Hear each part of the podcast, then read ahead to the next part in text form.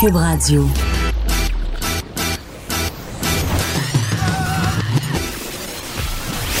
Pour elle, il n'y a jamais de mauvaise question. De 13 à 15. Les effronter. Avec Geneviève Peterson.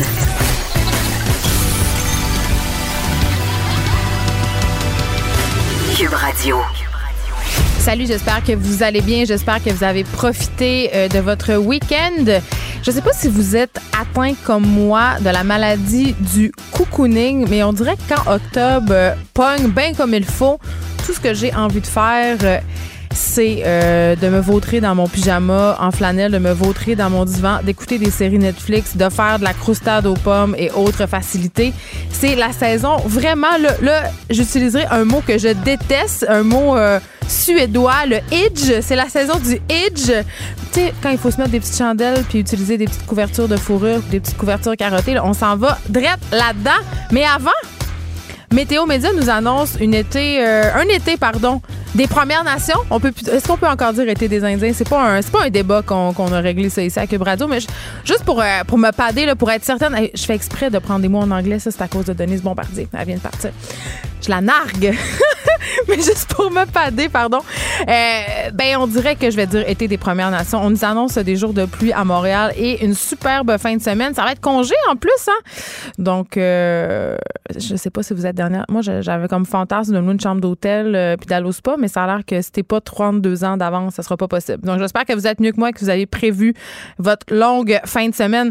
Deux heures ensemble aujourd'hui, comme à chaque lundi. Pamela Dumont est là. Et là, euh, quand j'ai reçu le sujet de sa chronique, je comprenais pas c'était quoi. Elle va nous parler aujourd'hui, vous savez, c'est Pamela, c'est toujours les mots en isme. Elle va nous parler de terrorisme intime. Et là, je me demandais justement, bon, c'est quoi le terrorisme intime? Est-ce qu'on est vraiment rendu là? Il faut pas la- mélanger ça avec la violence conjugale. La violence conjugale, c'est un peu de la violence situationnelle, c'est-à-dire c'est ponctuel. Ça résulte d'une incapacité à gérer un stress, une situation de l'ordinaire, c'est un pattern. Mais le terrorisme intime, c'est la violence conjugale qui se produit de façon systémique. C'est comme si la violence devenait la dynamique de la relation euh, où justement l'agresseur est tout le temps en train d'agresser sa victime. Et là, je veux juste spécifier avant que vous sauviez en courant puis que vous pensez qu'on est des misandres que dans le côté euh, terrorisme intime, c'est autant, c'est des deux bords que ça se passe. Donc autant des hommes que des femmes peuvent être des terroristes de l'intime. On va en parler avec Pamela Dumont. Puis ça va être intéressant. Puis je sais que ça vous intéresse parce que notre chronique euh, sur les pervers narcissiques a été super gros cliquée. Plusieurs personnes euh, ont l'air d'être pognées dans des relations vraiment toxiques. Et là, euh, je parlais de la saison du cocooning. c'est aussi la saison des grippes hein? et des infections respiratoires qui commencent. Et qui dit grippe et infection respiratoire dit salle d'attente médicale bondée. Euh, il y a certains patients qui critiquent le temps d'attente aux urgences. Et euh, ces patients-là, dans certains cas, pas dans tous les cas, n'auraient pas nécessairement besoin de venir à l'hôpital parce qu'on le sait, là, notre système est engorgé. Euh, tu peux attendre vraiment de longues heures à l'urgence. Et là, on va avoir le docteur Anouise Perron, qui est urgentologue à l'hôpital de Chicoutimi. Elle a voulu réagir à la chronique de José Legault, où justement, elle raconte qu'il faut pas être malade un dimanche au Québec. J'ai hâte de l'entendre parce qu'elle, euh, évidemment, euh, elle vit le problème dans l'intérieur. Elle est urgentologue, donc elle en voit passer dans sa salle d'urgence des vertes et des pommes. Et beaucoup de gens, euh, quand j'ai parlé en fin de semaine pour savoir si elle voulait venir à l'émission, elle me dit, ben pendant que je vais te parler au téléphone, Geneviève, je te dirais qu'il va peut-être avoir 20 personnes dans ma salle qui n'auraient pas besoin d'être là. Ça, c'est énorme. Et on en parle souvent de l'engorgement des urgences, mais en même temps, j'ai envie de dire, et j'en parlerai avec le docteur Perron, euh, souvent, on n'a pas d'autres options. Moi, j'en ai pas de médecin de famille. Euh, et souvent, ben, dans les cliniques sans rendez-vous, ben, il n'y en a pas de rendez-vous. Donc, si je paye pas, si je décide que je ne vais pas au privé et que je me fie sur notre système de santé publique, mais ça se peut que j'attende deux jours, trois jours avant de voir un médecin, sauf si je me pointe à l'urgence. Donc, je peux comprendre que certaines personnes dans un état de panique, euh, puis aussi parce qu'ils veulent pas que leur état empire, ben, de se pointer à l'urgence puis d'attendre le 10-12 heures pour avoir accès à des antibiotiques. Donc, on va faire le point avec euh, Anne-Louise Perron à ce sujet-là. On revient encore sur la question euh, de l'avortement. On sait qu'au face-à-face euh, de la semaine passée, ça a été la première question qui a été posée à nos politiciens. On a talonné Andrew Scheer tout le long pour savoir c'était quoi sa position personnelle sur le sujet. Et on aura, pour en discuter, Anne-Julie Larouche. Enfin, on va se poser la question pourquoi est-ce que les politiciens parlent de l'avortement durant cette campagne électorale-là? Anne-Julie Larouche, elle est collaboratrice chez Tabloïd. Elle a fait une vidéo où elle parle avec Emmanuel Latraverse, euh, qui est chroniqueuse ici, qui anime la balado Emmanuel présente. Et elle dit, en sept ans de campagne électorale, j'ai jamais vu c'est sa septième campagne, Emmanuel. Elle dit, j'ai jamais vu autant de discussions sur l'avortement. C'est quand même ironique. On est en 2019, les droits des femmes sont supposés être pour la plupart acquis. Et là, on revient sur cette vieille affaire de l'avortement qui est légal au Canada depuis quand même assez longtemps. Pas si longtemps. On a appris la semaine passée que c'était seulement en 88 qu'on avait légalisé l'avortement. Mais quand même, ce débat-là refait surface. Pourquoi? Pourquoi est-ce que les politiciens s'en servent comme tremplin? On en discute avec Anne-Julie Larouche. Et là, hier, euh, si vous avez écouté Tout le monde en parle, vous avez certes vu le passage fort remarqué de, de Bombardier que je salue au passage parce que cette femme-là, c'est une force de la nature. Sans blague, là, elle a, à l'âge qu'elle a, elle a une fougue incroyable.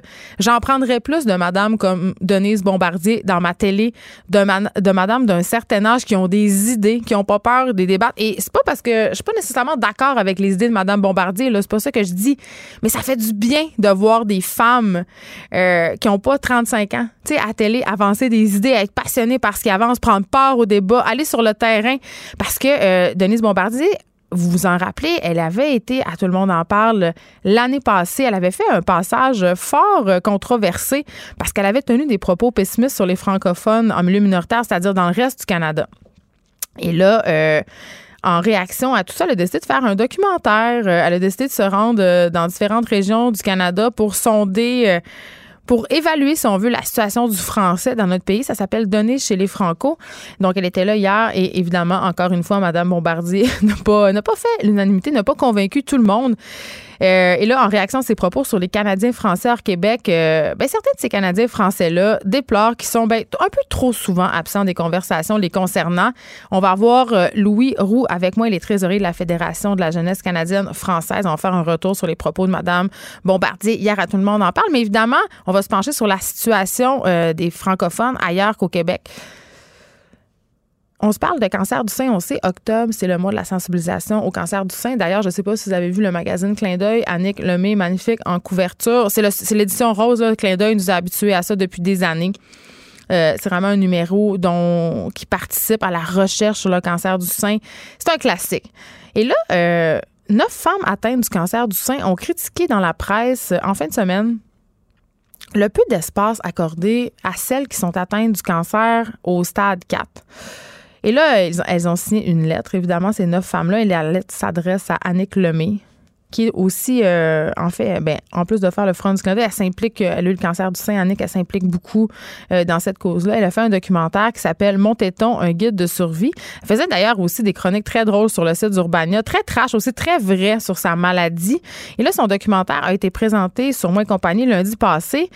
Je vais avoir Julie Rochefort qui se décrit comme une cancéreuse métastatique militante. C'est l'une des neuf signataires euh, de ce texte d'opinion qui a été publié dimanche parce que, justement, ben, c'est pas qu'ils sont pas contentes, mais ils ont l'impression d'être pas représentés. Ils ont l'impression qu'on parle pas euh, assez des cancers à des stades avancés, qu'on reste dans une espèce d'idée euh, positive. Ce que je peux comprendre aussi, mais quand même, elles existent, ces femmes-là, et elles voudraient qu'on parle davantage d'elles, pas nécessairement comme personne, mais de la, maladie euh, qu'elles doivent combattre avec des guillemets, parce que le mot combat, quand il est question de cancer, je suis pas sûre que je suis d'accord avec ça, mais vous comprenez qu'est-ce que je veux dire.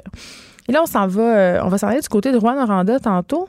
Les fumeurs de cigarettes de Rouen Aranda auraient un risque accru de développer un cancer du poumon et un cancer de la vessie parce qu'il y a de l'arsenic dans l'air de la région. Et ça, c'est selon un dernier rapport de la direction de la santé publique. Et là, évidemment, Québec solidaire critique l'apparente inaction du gouvernement Legault dans ce dossier-là.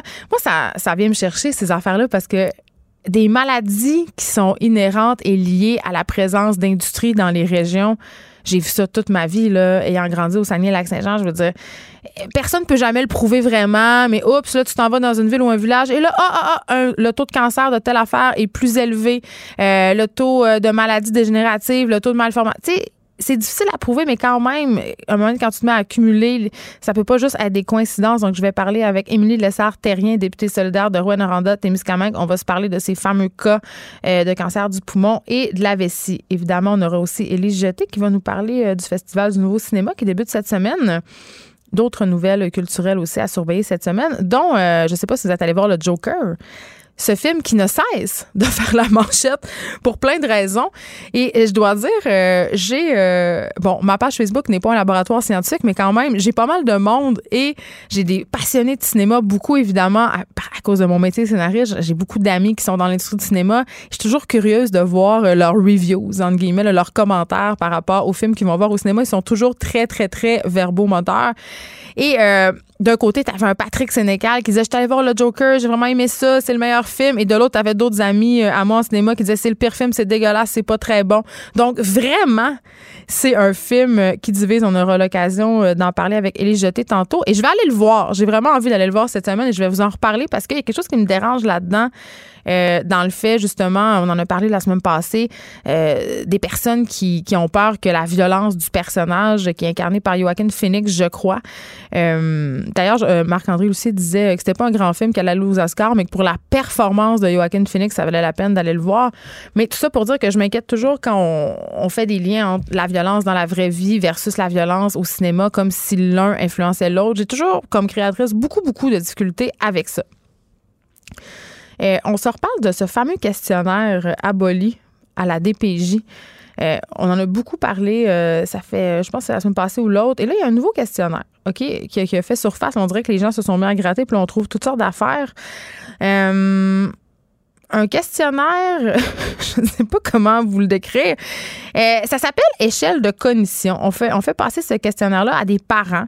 Euh, pas des parents nécessairement qui veulent adopter, mais des familles d'accueil ou encore des parents normaux là, qui ont maille à partir avec la DPJ. Euh, ce questionnaire-là qui s'appelle échelle de cognition est plus il est plus utilisé depuis la semaine passée, il faut le dire, et je dois dire que c'est une excellente affaire parce que Lionel Carman, le ministre délégué de la Santé et des Services sociaux, a mis un, ordonné d'arrêter tout de suite de faire cette affaire-là. Et là, avant qu'on aille plus loin, je vais, vous dire un peu de quoi il en retourne. Donc, ce questionnaire-là, euh, qui était vraiment utilisé jusqu'à la semaine passée, c'est un questionnaire qui a été euh, élaboré, en fait, dans les années 90. Et là, tenez-vous bien, ce questionnaire-là a été élaboré pour des prisonniers américains condamnés pour agression ou abus sexuels. OK? Pas pour des parents, pas pour des gens qui, cherchent à adopter des enfants, pas pour des familles d'accueil potentielles, pour des agresseurs sexuels condamnés. Et là, je vous donne des exemples. Alors, dans le fond, euh, bon, tu as des questions et tout ça. Et là, il y a juste quatre réponses possibles. C'est le traditionnel euh, un, fortement en désaccord, deux, en désaccord, trois, en accord. Tu les fameuses euh, questions de sondage habituelles. Et là, je vous donne des exemples de questions auxquels on doit répondre fortement en désaccord, en désaccord, en accord ou fortement d'accord. Donc, exemple de question numéro un. Les hommes qui commettent un viol réagissent probablement à un stress important dans leur vie et le viol les aide à réduire ce stress. OK. Expliquez-moi c'est quoi le rapport avec quelqu'un qui a un enfant à la maison? Autre exemple de question. Les femmes qui se font violer le méritent probablement. C'est sûr que tu peux répondre fortement en désaccord, mais encore une fois, je me questionne sur la pertinence de ces questions-là quand vient le temps d'évaluer des parents qui ont des enfants en famille d'accueil ou qui euh, sont impliqués dans un dossier de DPJ pour X raisons. Autre exemple de question, je crois que les enfants qui ont des rapports sexuels peuvent se sentir plus près des adultes. Beaucoup de femmes qui sont victimes d'un viol avaient déjà mauvaise réputation. Donc, ça y va comme ça, évidemment. Et là, euh, ça, c'est une histoire du journal Le Nouvelliste. C'est eux qui ont sorti ça. Et il y a un couple qui leur a raconté, sous l'anonymat, avoir subi ce test-là. OK, on leur a soumis les questions oralement. Le couple n'avait pas la possibilité de s'assurer que les réponses soumises aux questions étaient bel et bien celles qu'ils avaient fournies. Imaginez, là, ça peut quand même te mettre dans de sales draps, là. Euh, et ce qui est encore plus ironique, c'est que le signalement à la DPJ qui a mené ce couple-là à subir ce test, ce test cognitif, n'était pas en lien avec des agressions sexuelles ou des abus. Ça avait aucun rapport avec des agressions sexuelles ou des abus et ils ont quand même dû se soumettre à ce questionnaire-là. Moi, je me pose vraiment la question là, en quoi c'est pertinent de demander, de poser ces questions-là à des gens. Euh, et là, à la suite du questionnaire, le père, dans ce couple-là, n'a plus eu le droit de voir ses enfants biologiques ni les enfants en famille d'accueil. Je veux dire, il s'est fait enlever ses droits parentaux à la suite des questions. Là, on ne peut pas entrer vraiment dans les détails de l'histoire parce qu'il va y avoir euh, un procès. Mais quand même, je veux dire, on pose des questions qui sont destinées à des criminels sexuels incarcérés, à des parents qui, à prime abord, n'ont pas d'histoire. C'est quand même quelque chose. Moi, j'ai pas vraiment de problème à ce qu'on pose toutes les questions à qui de droit. Parce que, après tout, il est question d'enfants, il est question de leur sécurité, de leur bien-être, de leur développement. Mais encore faut-il que ce soit justifié qu'on pose ce type de questions à des gens qui n'ont rien à voir avec des abus sexuels, quand il n'y a même pas de soupçon d'abus sexuels. Je trouve ça très intrusif. Donc, heureusement, on a enlevé le questionnaire. Mais euh, il n'y a pas de doute, là, c'était le temps que le ministre passe le balai à la direction de la protection de la jeunesse Mauricie Centre du Québec. C'est pas la première fois qu'il défrait les manchettes. Beaucoup de dérapages. Geneviève Peterson, la seule effrontée qui sait se faire aimer. Jusqu'à 15.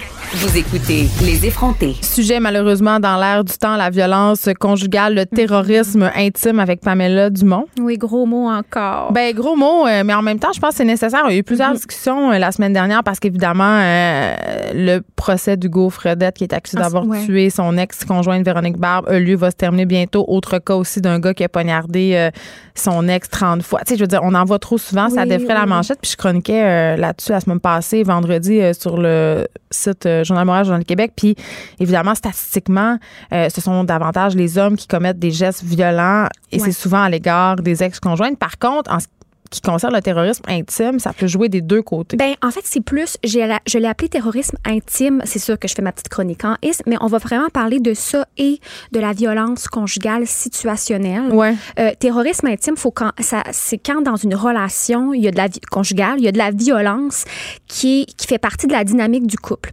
C'est quand l'un des deux, plus souvent euh, agresseurs qui sont euh, majoritairement des hommes dans le terrorisme intime, qui qui vont commettre ça pour un désir de, dans un désir de contrôle de l'autre. Hmm. C'est vraiment une question d'intention qui est différente entre le terrorisme intime puis euh, la violence euh, situationnelle. Je comprends pas. Bon, OK, terrorisme, terrorisme intime, c'est quand il y en a un des deux qui a une volonté de dominer son partenaire. Puis dans les statistiques, il y a plus souvent des hommes, mais ça peut arriver des hommes par rapport à des femmes, mais ça peut arriver à des hommes. Dans la violence situationnelle, il y a écoute, il y a 12 à 18 des gens, des Canadiens qui en vivraient situationnel. Fait que c'est énorme. Alors que. Ça veut dire un petit pétage de coche de temps en temps? Ben, c'est quand. C'est ça que je comprends pas dans qui mène à la, à, la, à la, violence. Oui, mais qu'il n'y aura pas une volonté de dominer l'autre, que ce ne sera pas systémique. Je sais pas si c'est si conscient que ça, Pamela Dumont, la volonté de dominer l'autre dans une dynamique de violence conjugale, parce que. Euh, pour avoir euh, beaucoup, euh, pour m'être beaucoup penché sur la question, pour avoir rencontré des hommes aussi dans les organismes d'aide. Euh, puis là, je veux rien excuser. C'est vraiment, je, me, je mets huit paires de gants blancs quand je dis ça, mais souvent les hommes qui sont dans des dynamiques de violence conjugale, c'est-à-dire qui agressent et violentent leur conjointe, ils sont en grande souffrance eux aussi. Ah oui, bien évidemment, quand tu, euh, tu, tombes dans une détresse qui est immense, quand tu, tu, poses ces, ces actes-là. On les excuse pas, là. Non, c'est ça. Mais je, trouvais ça intéressant de tomber un peu dans la, dans la typologie de, historiquement, d'où c'est venu, parce que terrorisme intime, euh, oui, des hommes et des femmes peuvent en être victimes, mais ça s'inscrit vraiment dans un contexte où quand on a commencé à étudier la violence conjugale, parce que c'est un phénomène qui est sorti de la sphère privée, puis qui est devenu politique, sociale. Pourquoi? Parce qu'on s'est rendu compte qu'il y avait énormément de femmes qui, dans leur foyer, vivaient de la violence. Et donc, on s'est penché là-dessus. vraiment de la violence avec des coups nécessairement. Ben, la violence, euh, elle est différente selon l'étude, l'enquête sociale générale. Elle est différente euh, par rapport à la, on en parlera, gravité, intensité. Mais pour le replacer euh, dans le contexte historique, c'est-à-dire qu'il faut, je veux juste pas qu'on se mélange parce qu'on on utilise ce terme-là, terrorisme intime, pas à outrance, mais on l'utilise de façon un peu non genrée aujourd'hui, alors qu'il y a directement un lien. Mais j'avais jamais entendu ça, moi. Oui, c'est Jamais. Mais Wikipédia va le reprendre. Quand tu tapes violence conjugale, tu vas là-dessus, va le reprendre en différenciant pas les dans les rapports, bon, homme-femme, c'est perpétré par qui cette violence-là. Sauf que à la base, ça a été nommé par le chercheur sociologue Michael Johnson, qui l'étudiait dans un contexte de domination masculine par rapport aux femmes. Mm. Et quand ça a émergé, cette notion de violence conjugale-là. Mais ça veut pas dire que les hommes ne peuvent pas en être victimes. La violence euh, situationnelle, elle, conjugale, mhm. ça va être dans un cas où euh, c'est quand l'un des deux va avoir de la misère, sera pas capable de gérer le stress d'une situation particulière. Mais ça veut pas dire que ce sera que ponctuel. Une fois, ça peut, la fréquence peut se mettre à augmenter, le couple peut devenir toxique et dysfonctionnel. C'est juste que c'est plus de l'ordre d'une personne qui n'a pas d'outils et plutôt qu'une qu'une intention vraiment de dominer l'autre, même si on n'est pas, euh, on n'a pas beaucoup d'introspection quand on est dominant. Je suis d'accord avec toi, Geneviève. On a personne qui se qui fait je vais la dominer. Non, puis, puis je trouve les personnes dominantes dans la vie qui ont un caractère comme ça, homme ou femme, souvent n'ont pas cette réflexion-là sur eux-mêmes, justement parce qu'ils sont en position de, de, de, de, dominance, de domination. Mais je trouvais ça intéressant d'en parler parce que puis là, je me suis dit, Colin, je vais recevoir un backlash de mes amis féministes parce que, tu sais, on, a, on a parlé de masculinisme puis tout ça. Puis, puis c'est parce que ça peut être un argument qui est utilisé. Euh, par des masculinistes ou par des gens anti-féministes, comme quoi euh, on sait, là, il y, a, un journaliste vendredi, Pierre Saint-Arnaud, qui a écrit l'enquête euh, sociale générale de 2014, le dit, il y aurait autant d'hommes en autodéclaration que de femmes qui disent avoir subi de la violence conjugale, OK? Mais autant d'hommes que de femmes. Euh, après ça, ça, c'est un nombre de personnes qui subissent de la violence. Il faut pas, il faut pas banaliser la violence en soi, je suis tout à fait d'accord avec ça, mais ce qui différencie, comme on l'a dit, on l'a, c'est la gravité puis l'intensité. Donc, pourquoi, par exemple, il y a énormément de ressources, il y a plus de ressources de foyers pour les femmes? On en a parlé ici avec le directeur de la Maison Oxygène. C'est normal, c'est que statistiquement, euh, c'est plus les femmes qui sont victimes de violences. Puis, tu sais, il faut faire attention, c'est vrai, c'est des deux côtés, sauf que majoritairement, les homicides conjugaux sont commis par des hommes. Oui, c'est ça. C'est justement pour la prévention. Fait qu'on peut le voir dans un œil où d'urgence, de gestion d'urgence. C'est-à-dire qu'on sait que la gravité euh, dans ce qui est déclaré à la police, mais pas déclaré non plus, comme dans l'enquête, c'est de l'autodéclaration. Fait que les gens se sont fait téléphoner, il y a un sondage. Est-ce qu'on peut vraiment se Est-ce que c'est comme les questionnaires de la DPJ? Je, tu réponds bien ce que tu veux. Mais là, après ça, c'est des questionnaires scientifiques. Là, après ça, je sais pas qui a fait les questionnaires de la DPJ. Je vais pas juger de cette façon-là. Mais c'est des enquêtes qui sont quand même assez fiables dans le sens où ils questionnent des dizaines de millions de personnes. Là. C'est, quand même une enquête très, très, très importante. Mais euh, donc, c'est de remarquer, et c'est intéressant quand même de, de, de, de se pencher là-dessus, c'est-à-dire que les actes de violence vont être différents. La majorité, plus, plus euh, de, du double des femmes dans les, euh, les, les, les, types de violences qu'ils vont vivre vont être d'une gravité de l'ordre étranglement, agression sexuelle. Les agressions sexuelles, on sait que c'est plus les femmes qui en sont victimes, entre autres. Euh, battues, menacées avec une arme à feu, un couteau, ben, les femmes vont être doubles là-dedans à être victimes versus les hommes. Mais ce qui est de l'ordre des, des, agressions, des voies de fait, ouais. mais psychologique, l'affaire, c'est que ça a été posé comme question dans cette enquête-là sociale okay. générale sur la victimisation mais les données ne sont pas comprises. Mais c'est dur aussi à évaluer de la violence psychologique. C'est ben, dur aussi euh, quand on est victime de le réaliser que tu en es victime. Mais, mais en tout cas, encore là, je suis pas une psy puis je suis pas une experte, mais j'aurais tendance à penser que nous, les femmes, on est bonnes là-dedans, la violence psychologique. Ben, c'est pour ça qu'aujourd'hui, je voulais là, je en parler. peut-être de ne pas me faire des amis du non, côté des féministes. Ben, écoute, là-dessus, on va être un peu d'accord sur le moment d'antenne qu'on a là parce qu'aujourd'hui, ce que j'avais envie, puis ça met comme un peu, ça, ça met super émotif parce que j'avais envie qu'on parle un peu de ça à l'échelle individuelle, c'est-à-dire ces hommes-là qui en subissent et qui, parce que, effectivement, dans le phénomène, la tendance, les chiffres démontrent que la gravité est du bord des femmes qui sont réellement victimes. Ça, c'est vrai, là. C'est vrai, c'est vrai. On ça, ne nie pas on ne cette souffrance-là. Mais qu'est-ce que ça fait? Moi, j'imagine me mettre dans la peau. Si j'étais un homme, puis que je vois que tout ce qu'on me dit, c'est que la gravité, euh, elle est vraiment plus importante chez les femmes, est-ce que ça m'incite à les dénoncer alors qu'on sait qu'ils dénoncent pas et on sait qu'ils ne vont pas chercher l'aide? Tu sais qu'est-ce qui est drôle, Pamela Dumont? J'ai des auditeurs souvent qui m'écrivent euh, pour me parler de, de cette question précise parce que c'est très émotif, tu sais. Puis il y a cette idée, surtout quand il est question d'agression sexuelle. C'est comme si un homme qui était agressé sexuellement par une femme c'était pas grave parce que hey, tout le monde voudrait ça être agressé sexuellement. Tu sais, je pense à, à, ces professeurs euh, féminines qui sont allées en cours parce qu'ils ont eu des relations inappropriées avec des étudiants. Combien de gars autour de moi j'ai entendu dire puis des filles aussi. Ben là, franchement, de quoi ils se plaignent? J'aurais rêvé de ça, moi, me faire initier par ma prof de maths.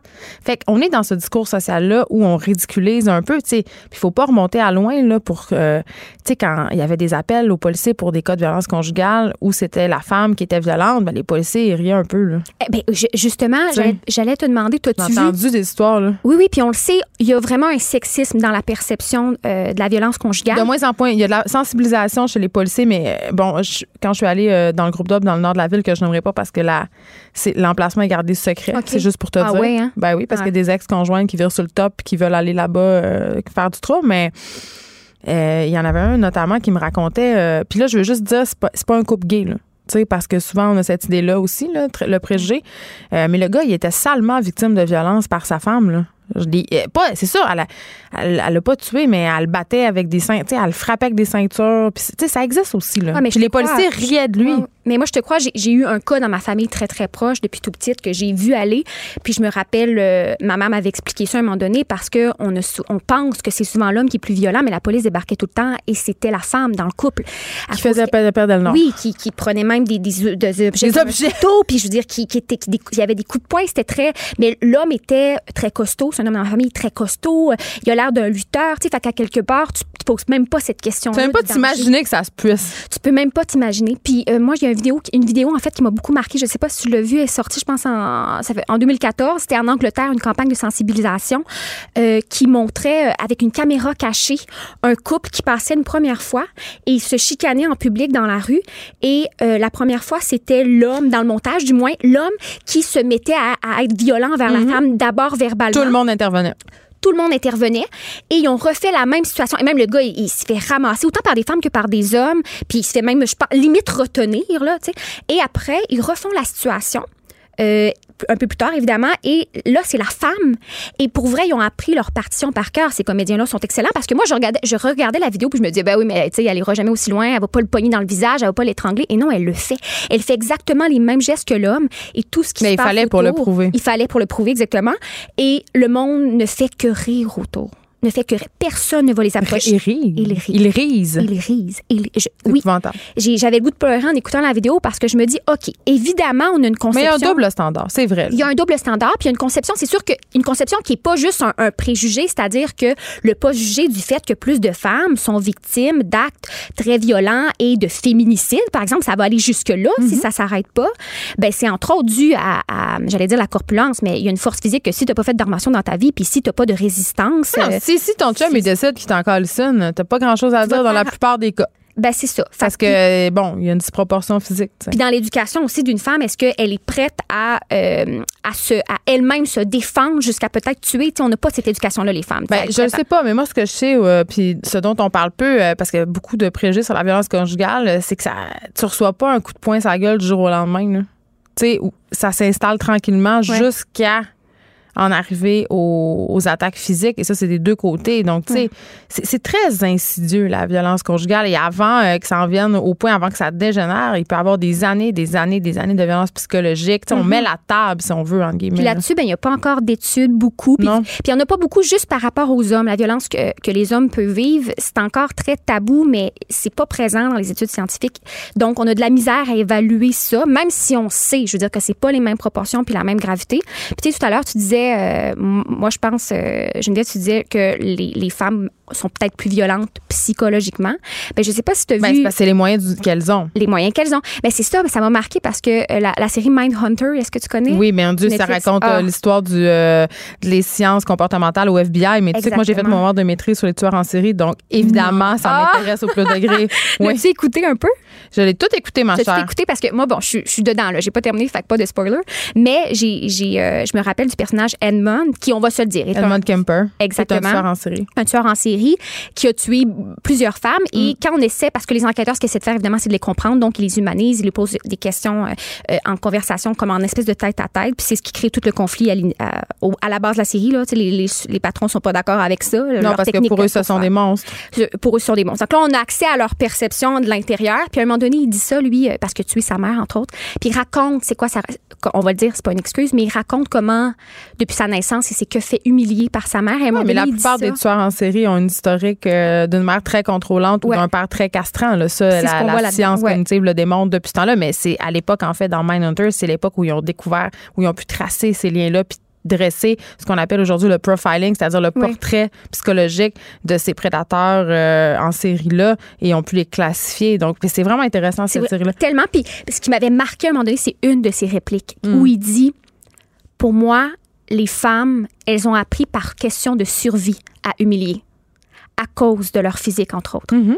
Ah, euh, puis ça m'avait tellement. C'est d'une évidence. À quelque part, c'est d'une évidence dans le sens, oui, ça, euh, je veux dire, lui, ça a été sa conviction. là. Ça a été sa conviction qui l'a mené à, à faire une- des actes d'une violence comme euh, inexplicable. Puis, euh, mais ça reste que je me suis dit après, Colin, c'est vrai que euh, quand on va, on va avoir plus de données sur ce phénomène-là, comme moyen de survie ou de, de, de réplique. Là, je vais apporter un petit bémol. Euh, il nous reste pas beaucoup de temps, mais je te dirais quand même, euh, les femmes quand même ont accès aux armes à feu. Mm. maintenant, surtout aux États-Unis, et il n'y a pas de montée de crimes conjugaux Mhm. Parce que théoriquement, il y aurait les moyens de le faire.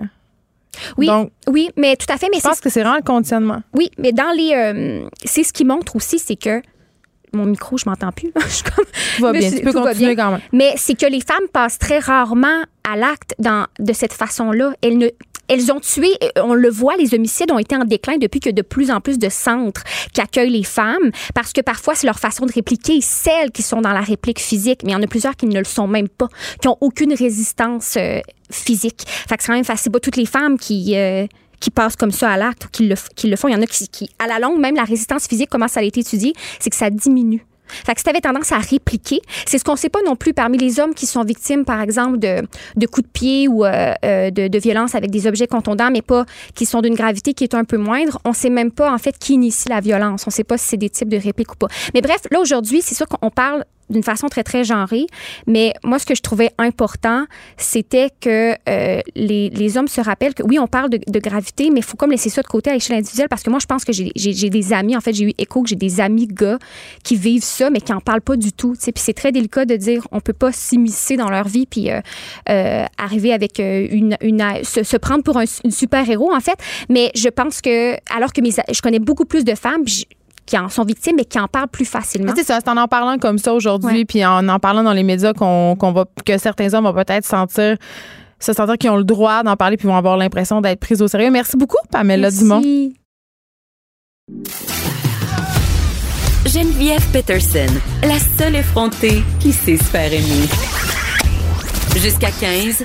Vous écoutez Les effrontés. Bon, on le sait, il va y avoir de la neige, il va y avoir l'hiver et là, ça va être le rhume, la grippe, les infections respiratoires qui vont nous repogner et avec ça, évidemment, la ronde des salles d'attente dans les euh, cliniques médicales, les urgences. Et là, il y a une chronique de José Legault dans le journal de Montréal qui a fait beaucoup réagir le docteur Anne-Louise Perron qui travaille à l'urgence de Scoutimi parce que euh, madame euh, se plaignait de qu'il fallait pas être malade le dimanche au Québec. Bonjour, Anne-Louise Perron.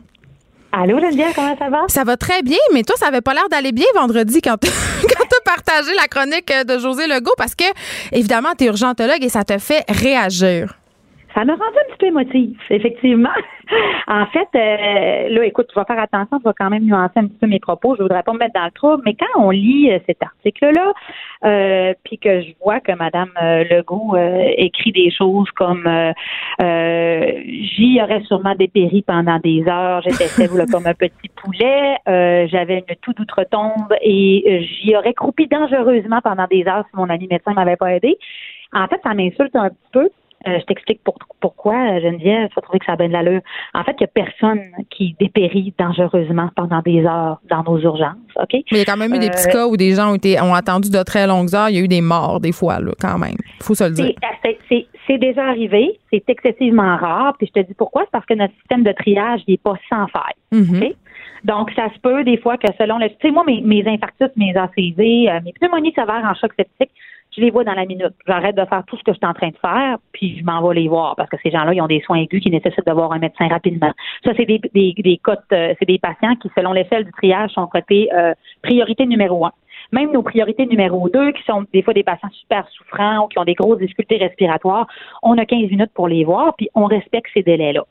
Quand tu tombes dans les priorités numéro 4, 5, oui, ça peut arriver qu'il y a des patients que, bon, à cause de des fois de quelqu'un au triage qui a moins d'expérience ou d'un tableau qui évolue rapidement dans la salle d'attente, le patient il est là, puis finalement, il y a une condition plus sévère, puis ça a été, bon, échappé. Il aurait dû être priorisé euh, plus rapidement, puis ça n'a pas été fait. Je peux pas dire que c'est jamais arrivé.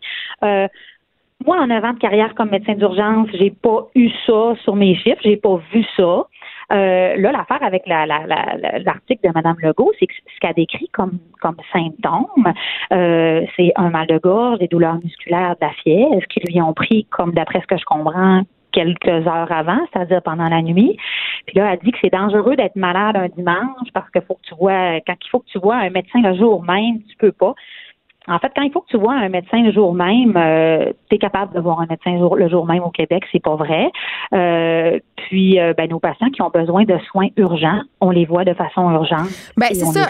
Parce que c'est quoi le. Je pense que c'est un problème de perception, docteur Perron, parce que là, Mme Legault semble souffrir d'une grippe. Là. On fera pas de diagnostic, là, mais ça, ça, ressemble à. En tout cas, les symptômes ressemblent à une grippe. Mais je l'ai pas vu. Mais, mais, c'est ça. Mais bon nombre de personnes, quand même, puis je peux les comprendre, là, ont pas de médecin de famille. On sont pas capables de se trouver une place dans son rendez-vous et là, ils se sentent très, très malades. Leur vie est pas en danger, c'est sûr, là, mais euh, le problème, c'est que ces gens-là se rendent à l'urgence. Pourquoi? Il y en a beaucoup dans votre salle d'attente, de ces gens-là. J'en ai des tonnes, surtout le lundi comme aujourd'hui. J'en ai des tonnes. Ben, en fait, les gens, je pense qu'ils sont pas tout le temps éduqués par rapport à c'est quoi les raisons vraiment de se rendre à l'urgence dans la vie. Euh, il y en a, au contraire, tu sais, Geneviève, ça arrive que je vois des gens puis je me dis, mon Dieu, ça n'a pas de bon sens, pourquoi qu'elle n'est pas venue avant? Elle aurait dû venir il y a deux semaines, ça aurait tellement été moins pire. Tu sais, il y en a qui vont minimiser leurs symptômes, mais il y a des gens qui sont très anxieux, qui sont un peu dépourvus, qui ne savent pas que, tu sais, quand tu as des douleurs musculaires, de la fièvre, puis tu as un mal de gorge, tu as tous les symptômes classiques d'une infection virale des voies respiratoires supérieures. On appelle ça un IVRS, nous autres, ou un bon vieux rhume. C'est une infection qui est virale. À la base, les gens sont souvent même pas au courant qu'un virus, il n'y a rien à faire pour ça à part du repos, de l'hydratation, un petit peu de Tylenol. faut attendre. Puis, tu sais, Geneviève, tu le sais, je suis médecin d'urgence, mon chum est médecin d'urgence aussi. Nous, quand on a un virus, mon chum et moi, on n'en prend pas d'antibiotiques. Je touche du bois. Je n'ai pas pris d'antibiotiques depuis dix ans. Puis je n'ai fait des infections parce que je n'ai des enfants maudits. Puis il y en a des virus qui passent chez nous. Il n'y en a pas de traitement pour ça. On donne des antibiotiques quand on pense qu'il y a une surinfection bactérienne à cette infection-là des voies respiratoires supérieures. Puis là, je te parle d'une complication genre une pneumonie. Chez un enfant, des fois, ça peut être une otite. Euh, ça peut être aussi euh, une bronchite avec euh, de la toux, des crachats jaunes, mais que ça dure depuis comme trois semaines. Tu sais, dans ce temps-là, je me dis, ben oui, ce monde-là, c'est faut que je les vois, faut que je leur fasse une radiographie des poumons, m'assurer qu'ils n'ont pas de complications de pneumonie. Puis même une bronchite, tu sais, quelqu'un qui tousse puis qui jaune depuis trois semaines, je vais lui donner des antibiotiques. Nous, selon nos guides de décision clinique, une bronchite en haut de deux semaines de symptômes, tu peux commencer à penser que tu as une surinfection bactérienne là-dedans, puis que là, tu as une place pour les antibiotiques. Même chose pour la sinusite. Mais les gens, je pense, ne savent pas ça nécessairement. Puis c'est correct que les gens ne sachent pas nécessairement ça. C'est pas tout le monde qui a fait des études dans le domaine de la santé. Mais il y a une marge entre ne pas connaître ça, puis d'aller écrire dans un journal qui est quand même lu par beaucoup de gens que euh, j'aurais dépéri dangereusement pendant des heures à l'urgence. Ça, ça, comme je te disais tantôt, ça, ça, ça me rend un peu émotive. Non, c'est pas vrai. Puis tu sais, peut-être que Mme Legault a une maladie pulmonaire chronique, genre un emphysème sévère, puis qu'elle, dès qu'elle commence un rhume, même si c'est viral, ça se détériore très rapidement. Euh, écoute, si c'est le cas, elle aurait eu intérêt à l'écrire, dans dans son article. Ça aurait peut-être augmenté, un petit peu la, crédibilité. Et si c'est le cas, de toute façon, elle n'aurait pas dépéri pendant des heures à l'urgence parce que mes patients qui sont emphysémateux, puis qui arrivent, puis qui ont de la misère à respirer, je te l'ai dit tantôt, j'ai vois dans 15 minutes. Ben c'est ça. Fait que là, c'était la mise au point qui était nécessaire. Présentez pas présentez-vous pas à l'urgence pour rien. Attendez, prenez votre mal en patience, buvez de l'eau, faites-vous un petit bouillon de poulet. Et là, j'ai envie, avant qu'on se quitte, Anne-Louise Perron, je sais pas si tu as vu circuler ça euh, dans les médias, un jeune homme du Saguenay d'ailleurs qui est mort parce qu'il a consommé de l'ayahuasca. Est-ce que tu en as à l'urgence euh, des gens qui arrivent euh, sous l'emprise de drogues hallucinogènes? Ça arrive-tu pas mal? Parce que j'ai l'impression que de plus en plus, c'est populaire. À la tonne, Geneviève. Pour à la tonne, surtout sur fin de chiffre de soir, chiffre de nuit. Euh, ça arrive souvent accompagné des policiers, ça nous crie des affaires que tu ne veux même pas entendre, qui ne se répètent pas en ondes. Euh, L'ayahuasca, personnellement, euh, j'en ai pas vu. En fait, j'avais pas l'impression tellement que ça avait traversé le parc des Laurentides. Tu viens de me l'apprendre. Euh, j'en ai vu dans le district 31. Mais euh, non, mais oui, vraiment, les, autres qu'on voit beaucoup, beaucoup, c'est les speeds, les, les, les, amphétamines. Là, hmm. Écoute, il n'y a pas un chiffre d'urgence de soir ou de nuit que je n'en vois pas, en fait, malheureusement. Merci beaucoup, Anne-Louise Perron. Je rappelle que vous êtes urgentologue à l'hôpital de Chicoutimi. Puis là, je veux qu'on se parle euh, l'ayahuasca, évidemment, parce que, euh, bon, euh, ça défrait la manchette, ce jeune homme qui vient du Saguenay, Nelson Deschaines, qui se serait, puis là, je vais vraiment utiliser le conditionnel parce qu'on sait vraiment pas qu'est-ce qui s'est passé encore avec cette histoire-là. Il se serait donné la mort après avoir consommé cette drogue-là. Et là, pour ceux qui savent pas c'est quoi l'ayahuasca, là, c'est tout va bien, c'est normal que vous ne sachiez pas. C'est pas une drogue qui est tant, tant, tant populaire, tant que ça. Euh, mais bon, écoutez, c'est une drogue qui est hallucinogène, on l'a dit. C'est comme un facilitateur, OK? Euh, c'est une drogue qui, est comme, qui était utilisée avant dans les anciennes civilisations pour euh, faire un rite de passage, si on veut. Tu allais en dehors du village, tu prenais cette affaire-là, tu hallucinais ton totem, puis tu revenais, tu étais un homme. Et là, ce jeune homme-là, originaire de Chicoutimi, qui est malheureusement décédé, Nelson Deschaines, lui travaillait depuis janvier au centre de retraite Rainforest Healing Center. Euh, ça, c'est dans la forêt amazonienne. Et là, ce centre-là organise des rituels où les clients vous et moi, on peut y aller, là, consomme cette drogue-là, ayahuasca. Euh, bon, cette substance qui est supposément curative, ça existe depuis des siècles, je vous l'ai dit. Euh, et là, qu'est-ce qu'il faisait? Ce gars-là, ben, il était accompagnateur, facilitateur. Donc, il avait comme tâche d'accompagner des clients. Et là, euh, un voyage comme ça, je veux juste le dire, là, ça coûte entre 1700 et 2500 dollars pour une retraite de 7 à 11 jours. Et là, c'est quoi le rôle de cette personne-là? C'était quoi le rôle de Nelson Deschaines? C'était d'aider les gens pendant leur trip de drogue à comprendre leurs émotions à comprendre ce qui leur arrive, euh, répondre aux besoins. Mais tu sais, c'est pas juste un soutien moral. Il est là aussi pour leur tendre un saut pour vomir, parce qu'on va se le dire, quand tu prends l'ayahuasca, t'es malade la plupart du temps. Donc, euh, il, les a par exemple, euh, à aller aux toilettes, à aller faire une marche, les empêcher de battre triper. Donc, tu as vraiment besoin d'un accompagnateur quand tu décides de faire ce type de drogue-là. Et là, évidemment, euh, là, Nelson Deschaines, euh, ça serait donné la mort après avoir consommé cette drogue-là, mais Là, c'est pas clair. C'est pas clair parce que sur le site Internet euh, du centre où il travaillait, on dit qu'en fait, il n'avait pas consommé d'ayahuasca, qu'il aurait consommé une autre tisane hallucinogène et que ça serait vraiment un suicide. Donc, quand même, la famille est consternée et on sait pas trop on ne sait pas qu'est-ce qui s'est passé avec Nelson Deschênes. J'imagine que l'autopsie euh, va nous l'apprendre. Mais quand même, la raison pour laquelle je vous parle de ça, c'est que cette drogue-là, la Urasca, euh, ça a toujours été populaire, mais on depuis quelques années, je ne sais pas pourquoi, il y a un regain. Il y a un regain. C'est illégal au Canada. Mais il y a des groupes religieux qui ont réussi à avoir une, une exemption, en fait, de Santé Canada. Euh, et c'est la première fois, d'ailleurs, que l'organisme fédéral accorde des dérogations pour l'importation d'une substance illégale. Euh, mais ces organismes-là ont le droit de faire consommer cette drogue-là à des gens et ça se passe aussi près qu'à Val-David. Il y a même un centre à Montréal où les gens peuvent aller en consommer. Euh, donc, ça se passe pas juste dans les forêts amazoniennes. Et quand même, il faut pas prendre ça à la légère parce que, on le sait, ça peut déclencher des psychoses, peut déclencher des bad D'ailleurs, euh, il y avait un cas qui avait défrayé la manchette il y a quelques années, euh, un homme qui avait tué un de ses amis en voyage parce qu'il pensait qu'il voulait s'en prendre à lui. Et je vois ça passer beaucoup dans mon cercle d'amis sur les médias sociaux depuis quelques temps. Vraiment, des gens qui ont envie de faire des trips d'ailleurs. ce que ça peut être vraiment le fun, mais ça peut aussi mal se terminer. En même temps, ce que je trouve déplorable dans ce type d'article-là, c'est que peut-être ça fait peur. Euh, ça finit pas toujours en suicide ou en meurtre là, quand tu prends euh, l'ayahuasca, surtout quand tu es bien accompagné. Mais ce qui est dommage, c'est comme dans le cas de toutes les drogues, de tous les psychotropes, si tu as déjà des tendances à développer, euh, je sais pas, moi, la schizophrénie, tout ça, ça peut accélérer, ça peut péricliter. Et ça, ben, c'est vraiment dommage. Mais c'est un dossier qu'on va continuer à suivre pour vous, celui de Nelson Deschaines. Écrivaine. Blogueuse. Scénariste et animatrice. Geneviève Peterson la Wonder Woman de Cube Radio.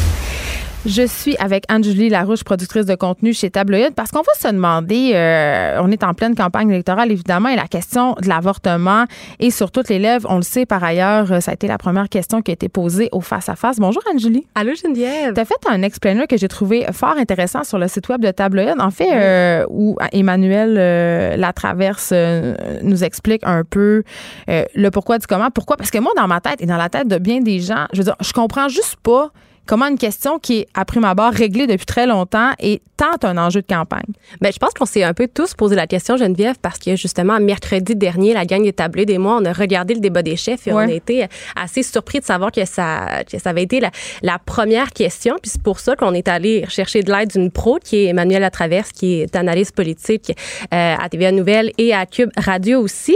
Et on lui a posé la question pourquoi le débat des chefs, le face-à-face, a commencé avec cette question-là? Et euh, euh, il y, a plusieurs réponses à ça, mais surtout, ça a mis la table pour que les adversaires d'Andrew Scheer lui posent la question et de cette façon-là, de positionner euh, Andrew Scheer et Justin Trudeau de, de, façon différente. Là. Clairement que... Euh, Une question de casting, c'est ce que tu me dis? Exact.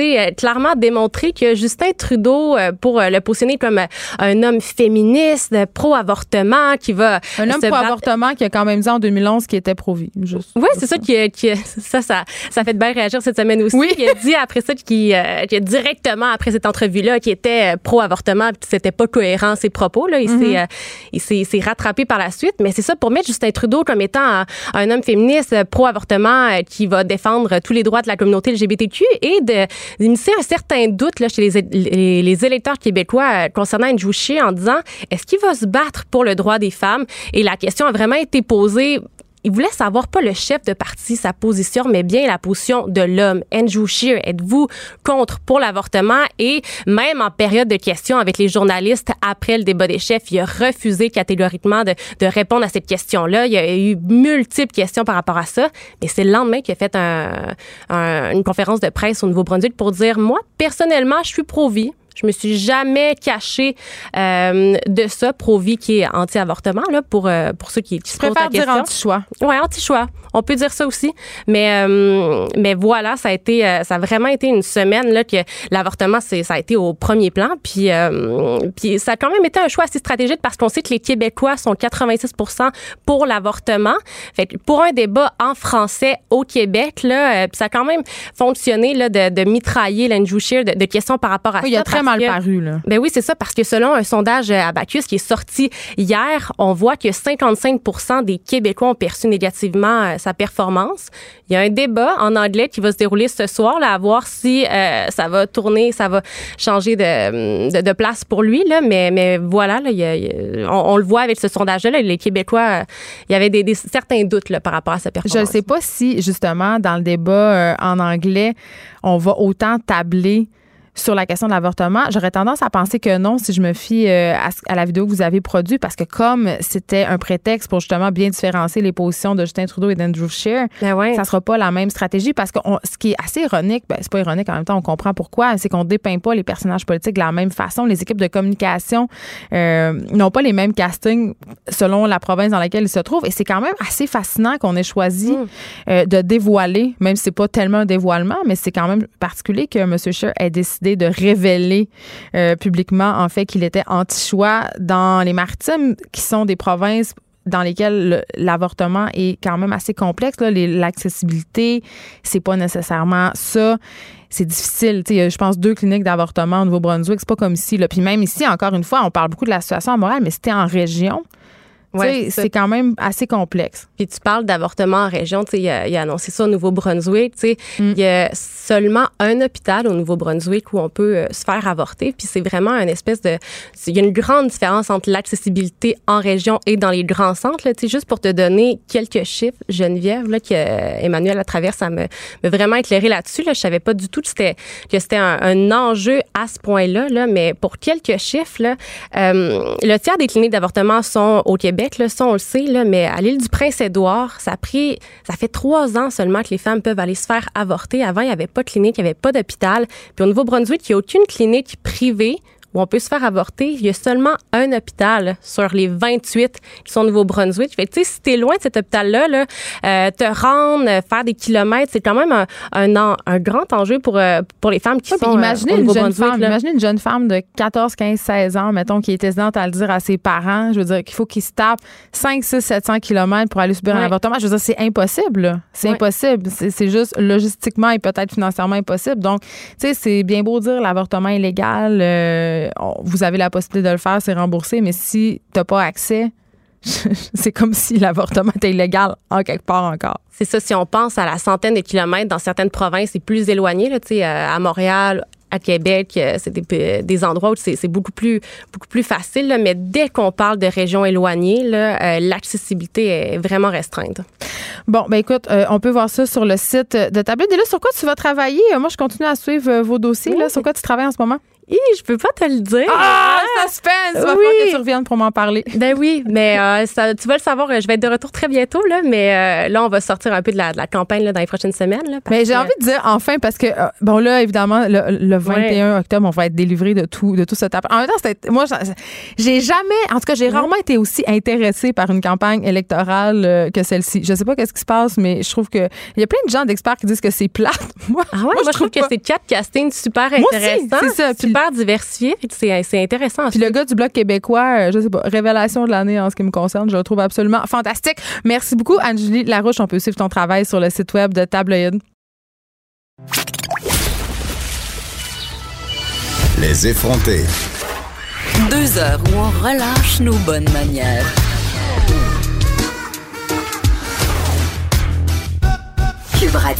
En réaction aux propos de Denise Bompartier sur les Canadiens français hors Québec, hier à Tout le monde en parle, certains de ces Canadiens français déplorent qu'ils sont trop souvent absents des conversations sur leur réalité. Euh, et j'en parle avec Louis Roux, qui est trésorier de la Fédération de la jeunesse canadienne-française. Bonjour, Monsieur Roux. Bonjour. Tout d'abord, euh, j'ai envie de lire un tweet envoyé euh, par l'association hier en réaction à l'entrevue de Mme Bombardier. Tout le monde en parle. Ça va comme suit. Tellement dommage qu'on parle de nous sans nous. Ce n'est pas une visite de quelques heures dans nos communautés qui peut permettre de se former une opinion. Les chiffres, c'est une chose. Le dynamisme, la fierté, les convictions, c'est une autre. Est-ce que vous avez l'impression euh, que vous avez vraiment l'impression que vous êtes mis de côté dans les discussions sur les communautés francophones au Canada, M. Roux? Ben, c'est sûr que dans le contexte où il y a quelqu'un qui va faire une entrevue à une émission euh, qui est regardée par des millions de personnes et qu'il n'y a pas l'opportunité d'avoir un, contrepoint, c'est là qu'on peut se dire que peut-être que euh, c'est dur de, donner notre propre, de notre propre point de vue à ce moment-là. Je comprends. Euh, il y a un extrait qui a été passé hier du documentaire de Madame Bombardier, tout le monde en parle, où on peut la voir discuter avec une famille.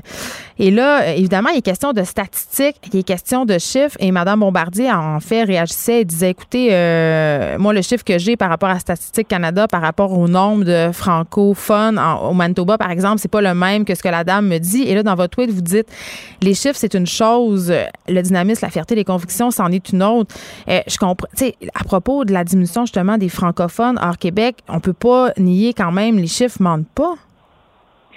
Eh bien, il y a différentes façons d'interpréter les chiffres. Je pense que Mme Bombardier, à quoi elle réfère, c'est que le poids démographique des francophones est en baisse, c'est-à-dire que la proportion de la population qui est francophone à différentes régions diminue. Cependant, en chiffre absolu, il y a de plus en plus de francophones. Au cours des dernières années, ça continue à augmenter. Euh, de nombreuses écoles francophones et même les écoles d'immersion euh, sont pleines. Il y a des listes d'attente. En Colombie-Britannique, notamment, il y a des centaines, des milliers de jeunes qui voudraient être dans les écoles d'immersion, mais qui ne sont pas capables parce qu'il n'y a pas assez de capacité. je pense que quand on regarde ces choses-là, euh, ça nous dit que c'est, pas tout à fait la, même image que la normalité, celle de, de, peindre que la communauté francophone hors Québec est en complète désintégration. Euh, au contraire. C'est comme si euh, ce que vous me dites, en fait, si je comprends bien, puis corrigez-moi si je vous comprends pas bien, c'est qu'il y a une certaine réappropriation, si on veut, euh, de la culture francophone, de la langue française. Les jeunes veulent parler français, c'est à nouveau populaire, donc c'est pour ça que ça augmente? Ben, il y a certainement cette, partie-là. Je pense qu'il y a beaucoup de parents aussi qui, qui se disent, avec raison d'ailleurs, que mm. le fait d'avoir parlé français aussi que l'anglais, c'est quelque chose de très positif dans la vie de n'importe qui. Fait que non seulement juste les jeunes qui veulent aller à l'école française, euh, mais aussi des parents qui veulent mettre leurs enfants dedans, puis des gens qui s'intéressent au fait français à travers le Canada. Je pense que c'est quelque chose qu'on ne peut pas ignorer. Denise Bombardier a parlé de la façon dont on comptabilise les communautés francophones. Évidemment, elle a fait allusion, entre autres, au fait que c'est pas parce qu'on parle une langue qu'on possède la culture de cette langue-là. Est-ce que ça vous a fait réagir, ça? Ben oui, c'est certain que je trouve que c'est une opinion euh, particulière. Mais c'est quoi la culture euh, francophone? Moi, c'est la question que je me pose. Ben, je pense que c'est un petit peu bizarre de dire culture francophone. Parce que ce que ça veut dire francophone, contrairement à ce que Mme Bombardier a dit pendant l'émission, j'ai regardé justement dans son fameux dictionnaire de l'Académie française. Euh, quand on dit francophone, c'est qui parle la langue française. Donc, ça n'a pas de, préconception de faut avoir des parents francophones ou faut venir d'un pays qui est francophone quelqu'un de francophone, c'est quelqu'un qui parle français. Donc, quand on se dit ça, ça, ouvre vraiment les portes à dire, bon, ben, si on parle français, si on veut parler en français, on peut être francophone, puis je pense que c'est ça qui, est important à retenir. Les gens qui vont à, l'école en français, ils n'ont pas tous les mêmes objectifs par rapport à ça, mais ça pas euh, ils veulent étudier en français, ils parlent le français, puis qu'au Canada, ils devraient avoir le droit de le faire. Mais euh, attendez, là, M. Roux, ce que vous me dites, c'est que, mettons, si moi, je suis anglophone, mettons, moi, je suis née, je parle en anglais, c'est ma langue maternelle. Si je me mets à parler français, je peux devenir francophone? Selon les statistiques? Selon les statistiques, c'est peut-être une histoire différente. Mais euh, à la Fédération des jeunes canadiennes françaises, nous, on vise à avoir une, approche plus inclusive. Vous acceptez tout le monde? Euh, on accepte tout le monde, oui. Si quelqu'un parle français, qui veut venir faire des activités en français, pourquoi on le rejetterait juste parce qu'il a un accent différent? Ou parce qu'il n'utilise pas toujours les mêmes mots pour s'exprimer. Je pense que c'est un peu ça la, différence entre, mon point de vue, c'est que on vise à être plus inclusif, tandis que ben, d'autres personnes veulent vraiment euh, faire une, démarcation stricte et dire ah euh, tu utilises trop l'anglicisme, tu ne parles pas français. Je veux qu'on se parle. On n'est pas vraiment d'accord. Oui, je veux qu'on se parle euh, de cette fameuse acceptabilité, justement, où la vie au quotidien, quand on est minoritaire, c'est quand on parle français dans une province majoritairement anglophone, tu sais. Oh, j'ai eu beaucoup de gens ici, des franco-ontariens à l'émission, qui me disaient, écoutez, c'est compliqué, parfois même ça peut euh, nous causer du trouble quand on veut se trouver euh, du travail parce qu'on a un accent.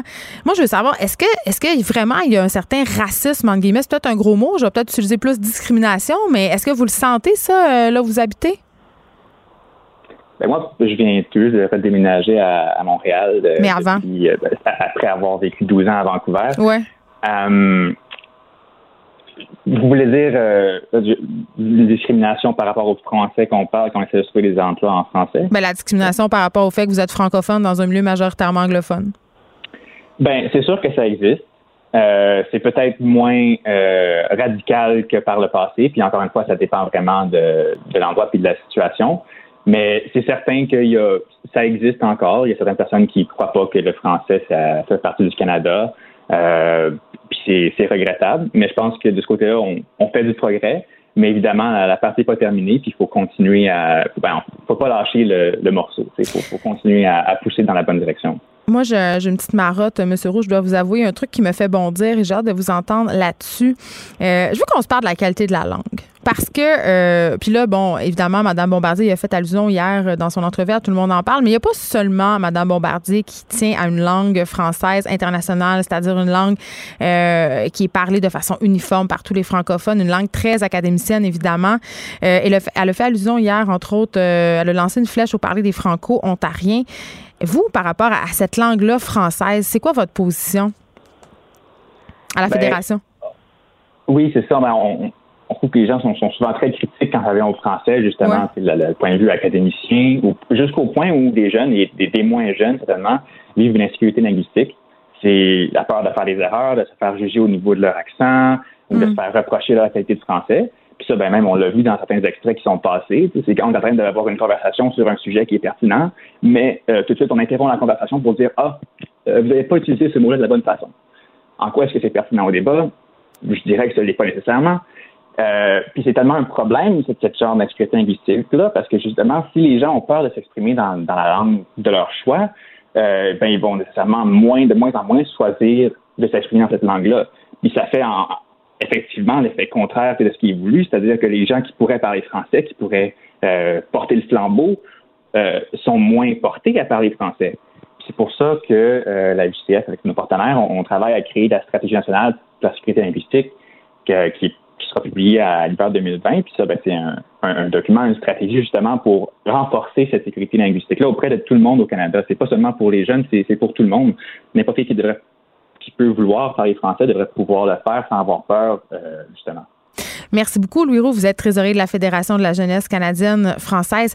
Et euh, je trouve ça drôle quand même parce que la question du français, ça a même été au cœur euh, de la campagne électorale. Si on se rappelle le face-à-face qui a eu lieu la semaine passée, c'était sur toutes les lèvres. Est-ce que le français d'Elisabeth May va être meilleur? Euh, il y a même des gens qui disent ah, je trouve que Justin Trudeau est meilleur en français qu'avant au niveau de la syntaxe. On dirait qu'il pense plus en anglais. Donc vraiment, puis moi, c'est un côté qui vient me chercher ça. Souvent, sais, critiquer des gens qui sont en train d'apprendre une langue, les reprendre sans arrêt, même invalider leur pensée parce qu'ils n'ont pas une parfaite maîtrise de cette langue je trouve pas que c'est une façon, je trouve pas que c'est très fédérateur euh, comme attitude. Écrivaine, blogueuse, scénariste et animatrice. Geneviève Peterson, la Wonder Woman de Cube Radio. Neuf femmes atteintes du cancer du sein ont critiqué dans la presse ce dimanche le peu d'espace. Oh, elle dit 10! Alors, c'est une de plus. Euh, la voix que vous entendez, c'est celle de Julie Rochefort, qui est tenue à se décrire comme une cancéreuse métastatique et militante.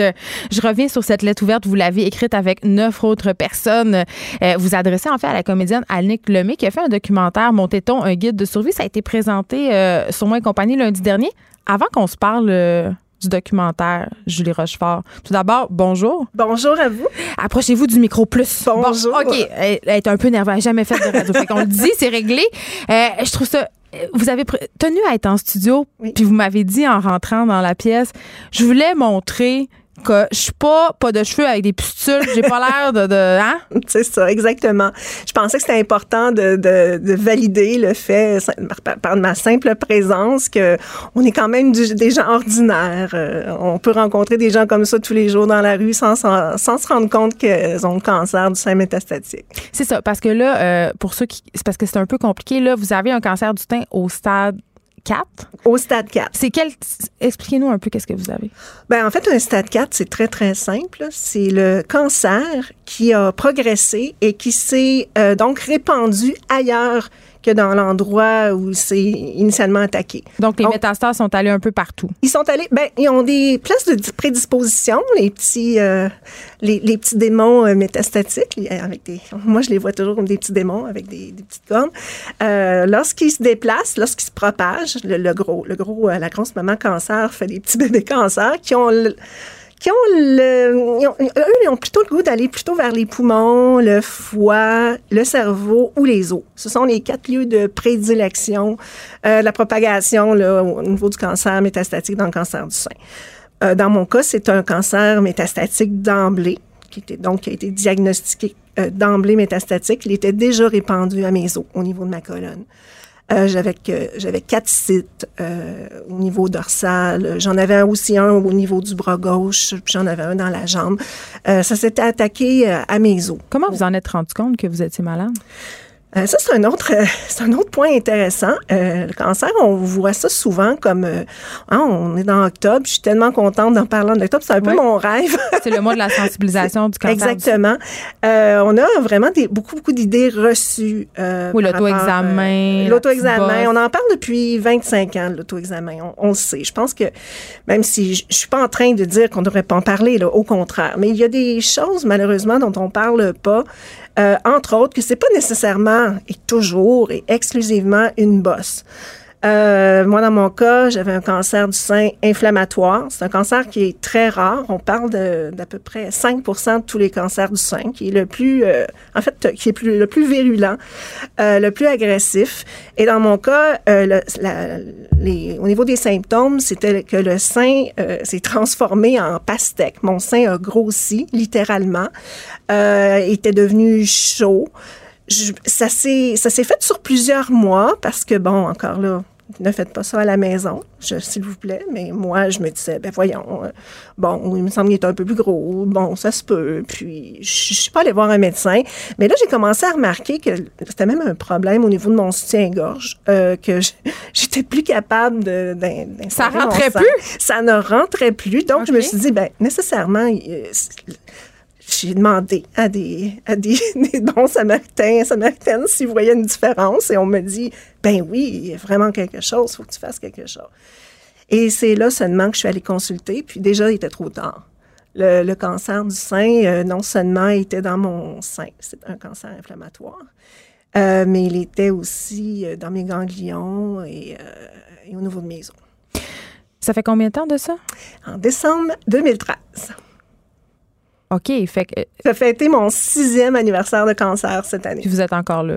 Oh mon Dieu, oui. Parce que. Toujours là. Je sais, peut-être que c'est un préjugé, OK? Puis vous êtes là pour les défaire mes préjugés.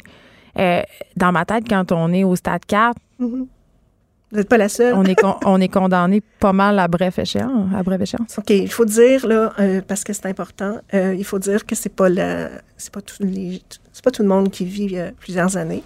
Ça arrive heureusement de plus en plus. Puis, je suis la preuve vivante que ça arrive de plus en plus, qu'on vit de plus en plus longtemps, parce que malheureusement, il y a à peine 20 ans de ça, des personnes qui avaient des cancers comme le mien n'étaient pas là pour venir chialer à une station de radio. Parce que je suis certaine qu'il y a des gens ici qui pensent qu'on est là pour chialer. Et ça, c'est un aparté qui est vraiment important que je dois faire. On n'est pas ici pour attaquer qui que ce soit. On n'est pas ici pour venir dire à Annick Lemay qu'elle n'a pas fait une belle job. Au contraire, on était super excités par ce qu'elle a fait. On trouve ça sensible. Elle était audacieuse. Elle a fait un travail extraordinaire. Oui, puis dans l'humour quand même, parce Absolument. que chronique d'Urbania et le fait, titre, Montéton. Absolument. puis on l'a lu avec euh, beaucoup d'intérêt. On trouvait... On, a, on c'est pour ça, c'est les attentes. C'est une question ben, vous êtes, vous n'êtes pas ici en train de faire. Qui n'ont pas été comblés. En train de chialer, mais pourquoi vous avez ressenti justement le besoin de réagir par rapport au documentaire d'Annick? ben, Julie Lévesque, qui a rédigé vraiment la lettre en tant que telle, euh, on, a commencé à parler de ça lorsqu'elle a publié dans le Journal de Montréal, euh, juste la veille ou l'avant-veille du documentaire. Euh, elle a expliqué finalement de quoi elle allait parler lors du documentaire. Puis elle a dit que elle avait fait le choix, artistiquement, euh, elle avait fait le choix de ne pas parler du cancer du sein euh, métastatique.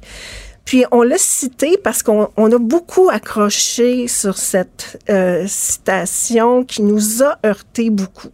on parlait il était question de c'était pas assez lumineux parce qu'elle voulait faire un documentaire lumineux donc ça laissait entendre qu'on l'était pas et évidemment on a pris ça peut-être personnel puis comme on est un groupe euh, moi, j'ai, ben, chapeaute un groupe de 61 femmes atteintes de cancer métastatique au Québec. On est un petit groupe, mais c'est quand même toutes des femmes comme moi. Alors, c'est, c'est trop, malheureusement, mais bon. Euh, on s'est parlé, on a réagi ensemble euh, par les réseaux sociaux. Puis, on était heurtés. L'une d'entre nous a même euh, contacté, parce qu'on est plusieurs, entre autres Alison, qui est une auteure, qui, a publié, euh, euh, Parlons 4, euh, on, on, a, on a quand même des contacts euh, parmi nous, parmi les 61 femmes qui ont déjà fait des, soit travaillé avec des recherchistes, des documentaristes, etc. puis il y en a une d'entre nous qui a décidé de s'exprimer sur les réseaux sociaux avant que cette lettre-là parte. Et Annick Lemay elle-même lui a répondu. Hmm. C'était une lettre euh, tout à fait. Euh, moi, moi, j'ai jamais douté une seule seconde de sa sincérité. c'est pas ça qu'on est en train de dire du tout là. non, mais je pense que c'est important parce que j'ai même une amie aujourd'hui, puis je quitte avec un petit peu de un petit peu de peine parce que elle semblait, elle, je pense qu'elle a cru comprendre que je m'attaquais à Annick Lemay, mais c'est pas du tout ça. On est toutes emballées par ce qu'elle a fait. On, profite simplement de l'occasion, on saute sur l'occasion pour parler de notre réalité. Parce que si c'était pas Annick Lemay, ça serait ça serait n'importe qui d'autre. On, on en a, ça fait six ans dans mon cas, qu'à tous les ans, au mois d'octobre, on entend les mêmes choses. Puis ça fait six ans que, que je vois qu'on est oublié.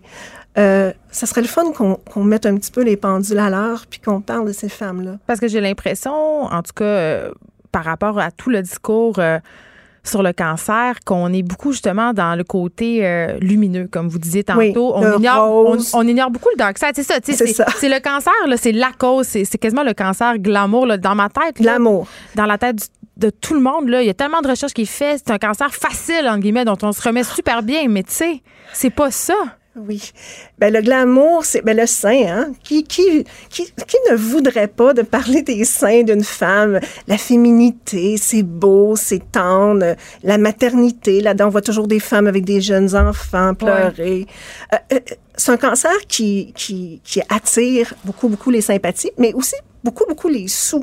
Les donateurs, les entreprises. Des de vin, il y a, des sandwichs euh, présentement, Geneviève, euh, qui sont à l'effigie du cancer du sein. On n'en est pas revenu. Sandwich. Oui. Ah. Euh, il y a même du papier de toilette. Je sais pas Mais quand tu passes une mammographie, tu as un peu le sein en sandwich. C'est là que je vois le lien. Je sais pas si t'en as passé une, mais oui, en effet. Alors, c'est ça. C'est, en fait, c'est de changer. Le, étant donné qu'on est appelé à vivre plus longtemps pour, pour plusieurs d'entre nous. Malheureusement, c'est pas le cas de tout le monde. Il y a des gens qui ne répondent pas bien au traitement et ça, ça ne va jamais changer. C'est beaucoup de la chance aussi, hein, faut le dire. Oui, vous n'aimez pas ça quand on parle de combat puis de ah, guerre. Ah non, non, non, non, non. Hmm. C'est pas du tout un combat. Je, je n'ai pas le choix. on me dit, voilà, tu as un cancer euh, qui, si on s'en occupe pas immédiatement, va te tuer d'ici quelques mois. Est-ce que tu veux qu'on s'en occupe? Ben oui. la réponse à ça, c'est oui. Et il s'avère que j'ai bien répondu. Puis parmi les, les, personnes qui ont, qui ont co-signé, dont Julie Lévesque, qui est notre doyenne, Julie Lévesque, ça fait sept ans. Ça fait plus que moi. C'est elle qui... Euh, et elle, au, préalable, en plus, elle avait eu un cancer un cancer de stade 2, si je ne me trompe pas, euh, qui est revenu, et cette fois-ci sur la forme du cancer métastatique. Et c'est pour ça que faut faire attention quand on dit on ne parle que du cancer 1, 2 et 3 parce que ça, le cancer en stade 4, ça englobe tous les cancers. Personne est à l'abri d'avoir une récidive en stade 4 après avoir eu un, stade 1, 2, 3, même un 0, parce qu'il y a des stades 0 aussi dont on parle jamais. mais C'est quoi le stade 0? C'est la cellule cancéreuse, disons. C'est, le, tout c'est le tout début. On, l'a, Mais c'est on l'a vu. en fait. J'ai perdu Continuez, c'est pas grave. J'ai perdu mon son. Euh, non, c'est pas indécelable, mais c'est quelqu'un qui a la chance de passer, par exemple, un scan au bon moment. On lui détecte une cellule cancéreuse et, et voilà, on l'enlève. Il y a une ablation la plupart du temps, puis ça s'arrête là. Mais ça peut revenir. Alors, euh, c'est la sensibilisation. Quand je parle de sensibilisation au niveau du cancer en général, on a un petit peu du mal à, s'accrocher constamment et uniquement sur l'auto-examen, puis de la sensibilisation. Euh, mais qu'est-ce qu'il faut faire? Parce que moi, quand j'écoute ça, ça me fait peur. Je me dis, dans le fond, il n'y a rien à faire. Il faut attendre euh, d'être diagnostiqué. qu'est-ce qu'on fait? Ben, on a deux choix. On peut se fermer les yeux puis dire, ben moi, je vais attendre. Vous avez fait? Non. Ben moi, j'ai sauté dedans quand j'ai été diagnostiquée. Ouais. Euh, puis avant ça, ben ça m'intéressait pas. Je veux dire, euh, j'étais pas une euh, grande euh, une grande fan des octobres et de tout ça. Est-ce que jamais... cette idée que ça arrive juste aux autres? Ben, c'est exactement ça. C'est juste quand ça nous arrive qu'on pense que ça arrive pas juste aux autres. et, et c'est ça, c'est très inclusif. Tout ça est relié. les belles images qu'on a vues, des images dures, pour certaines personnes, dont Nathalie Petroski vendredi dernier disait mon Dieu, j'ai eu, j'ai eu de la difficulté. Là. Euh, elle, euh, elle a presque fait une crise cardiaque. Par rapport au documentaire? Par rapport au documentaire. C'est très. Je pense, si je me trompe pas, je pense que c'est une première au Québec de montrer tout ça. Puis il faut le montrer. Mais il faut surtout miser sur la recherche. C'est là-dedans qu'on doit mettre des sous, pas dans des sandwichs pas dans les papiers. On, doit savoir où vont les sous. Oui, parce qu'ils disent euh, évidemment les profits de la vente de sandwich ben vont aller euh, à la recherche, mais quel pourcentage ben, réellement? Vous seriez intéressé de voir que si on regarde dans les petits, petits, petits, petits, minuscules caractères, on voit parfois qu'il y a une infime portion. Parfois, c'est juste qu'à concurrence de, puis des fois, c'est quelque chose d'aussi ridicule que 200 dollars. Fait que c'est des compagnies qui récupèrent cette cause-là parce qu'ils comprennent que ça attise la sympathie. Je dis pas toutes. Il y en a vraiment qui s'impliquent sincèrement et sérieusement. Hmm. Euh, mais oui, il y a beaucoup de récupération. Puis euh, c'est moi je donne jamais dans ces circonstances-là. Je, je vais pas acheter un calepin rose ou un sandwich rose parce que je sais pas où ça va. Je vais je vais donner directement à la Société canadienne du cancer ou à la Fondation du cancer du sein du Québec qui eux s'impliquent réellement. Est-ce que vous avez l'impression qu'on qu'on parle pas beaucoup des cancers euh, en stade 4 On n'en parle pas. Parce que la mort est tabou. Mais c'est ça. Si on en parlait, peut-être que ce serait moins tabou parce que, voyez-vous, la recherche va tellement bien qu'on vit plus longtemps. Qui dit qu'on va pas trouver? Qu'on va pas trouver une solution pour ne plus mourir? Euh, moi, il y a cinq ans, mes pronostics étaient, je pense que c'était, on me donnait un pronostic cinq ans, j'avais, euh, j'essaie de pas dire n'importe quoi, mais je pense que j'avais 7% de chance de faire cinq ans. Euh, avec le cancer inflammatoire en plus qui était métastatique. Puis j'ai voilà, la surprise, c'est que j'ai réagi au traitement euh, formidablement bien. Et Mais quand même, là. il y a ce moment dans un bureau de médecin où vous faites dire ça. Ah, on l'a tout eu, ce, ce moment-là. Euh, puis aussi, si je suis là aujourd'hui pour vous en parler, parce que c'est pas toutes les femmes qui vont en parler aussi ouvertement, il y en a encore qui sont en deuil, parce que les deuils sont parfois longs. dans mon cas, je pourrais vous parler presque de deux ans. Euh, deuil de la vie, ben, deuil de ma vie professionnelle, euh, deuil de ma vie de, de femme. C'est jeune. Moi, j'avais 42 ans, là. J'étais, euh, j'avais jamais été malade. je, je, voyais pas. On, essaie aussi de se trouver. Pourquoi, pourquoi ça m'arrive à moi? Qu'est-ce que j'ai fait? Oui, toute la remise en question du la remise en question. Est-ce que c'est parce que j'ai pris un verre de vin? Bon, maintenant, on sait tous que tout ça, c'est des facteurs de risque. Hein? On, il n'y a personne qui est à l'abri d'un cancer. Euh, c'est pas, pas du tout. On est bien pensant. On essaie de nous, euh, de nous dire qu'il faudrait changer notre, alimentation, notre mode de vie. Mais bon, euh, sincèrement, là. Mais l'avez-vous essayé? Avez-vous. Pas du tout. Surtout pas en stade 4. En fait. Comment on vit quand on est au stade 4? Ben, on vit à 100 000 à l'heure.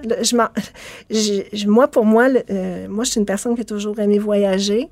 Et puis, même si j'ai pas beaucoup de sous, euh, tous mes sous, ils sont passés là. Puis, je, veux voir le monde, je veux rencontrer des gens, je veux voir euh, tout ce que j'ai pas l'occasion, que j'aurais pas l'occasion de faire à ma retraite. Je me considère à la retraite, en fait. C'est un peu ça. Parce qu'il fallu arrêter de travailler pour les traitements? Tout à fait. C'est pas possible.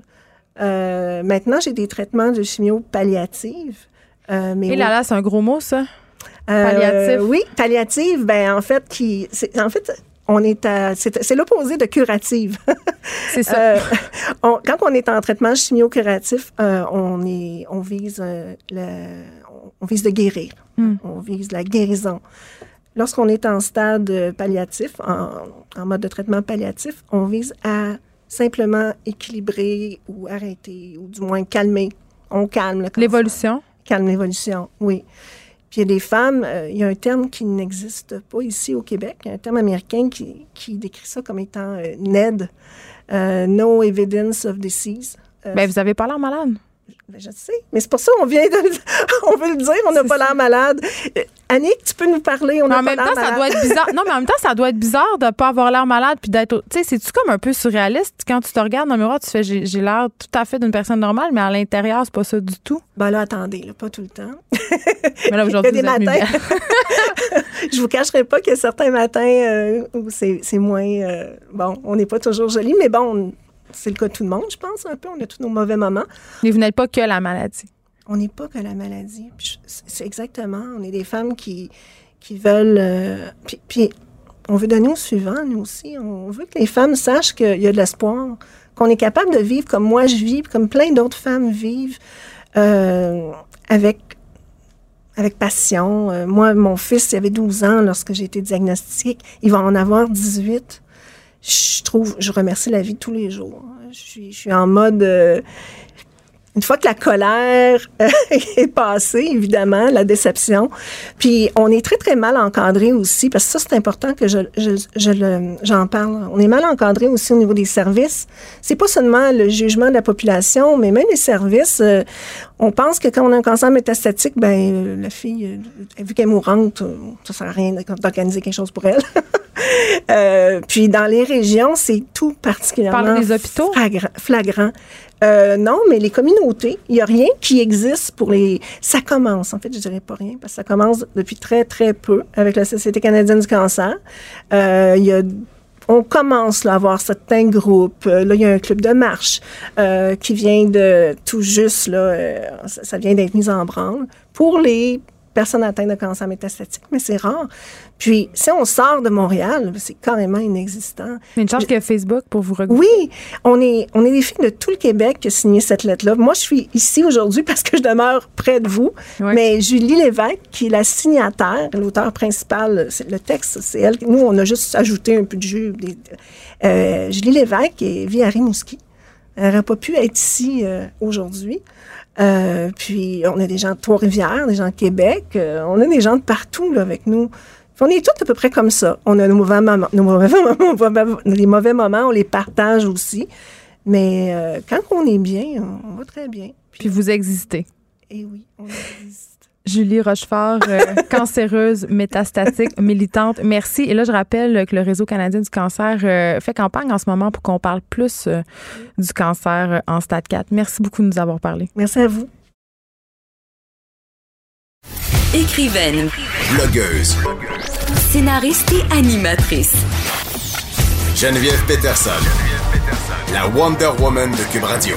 Les fumeurs de cigarettes de Rouen-Noranda auraient un risque accru de développer un cancer du poumon et de la vessie à cause de la présence d'arsenic dans l'air de la région, selon un récent rapport de direction de la santé publique. Évidemment, Québec solidaire critique l'apparente inaction du gouvernement Legault dans ce dossier. J'en parle avec Émilie Lessard-Terrien, qui est députée solidaire de Rouen-Noranda-Témiscamingue. Bonjour, Madame Lessard-Terrien. Bonjour, Geneviève Peterson.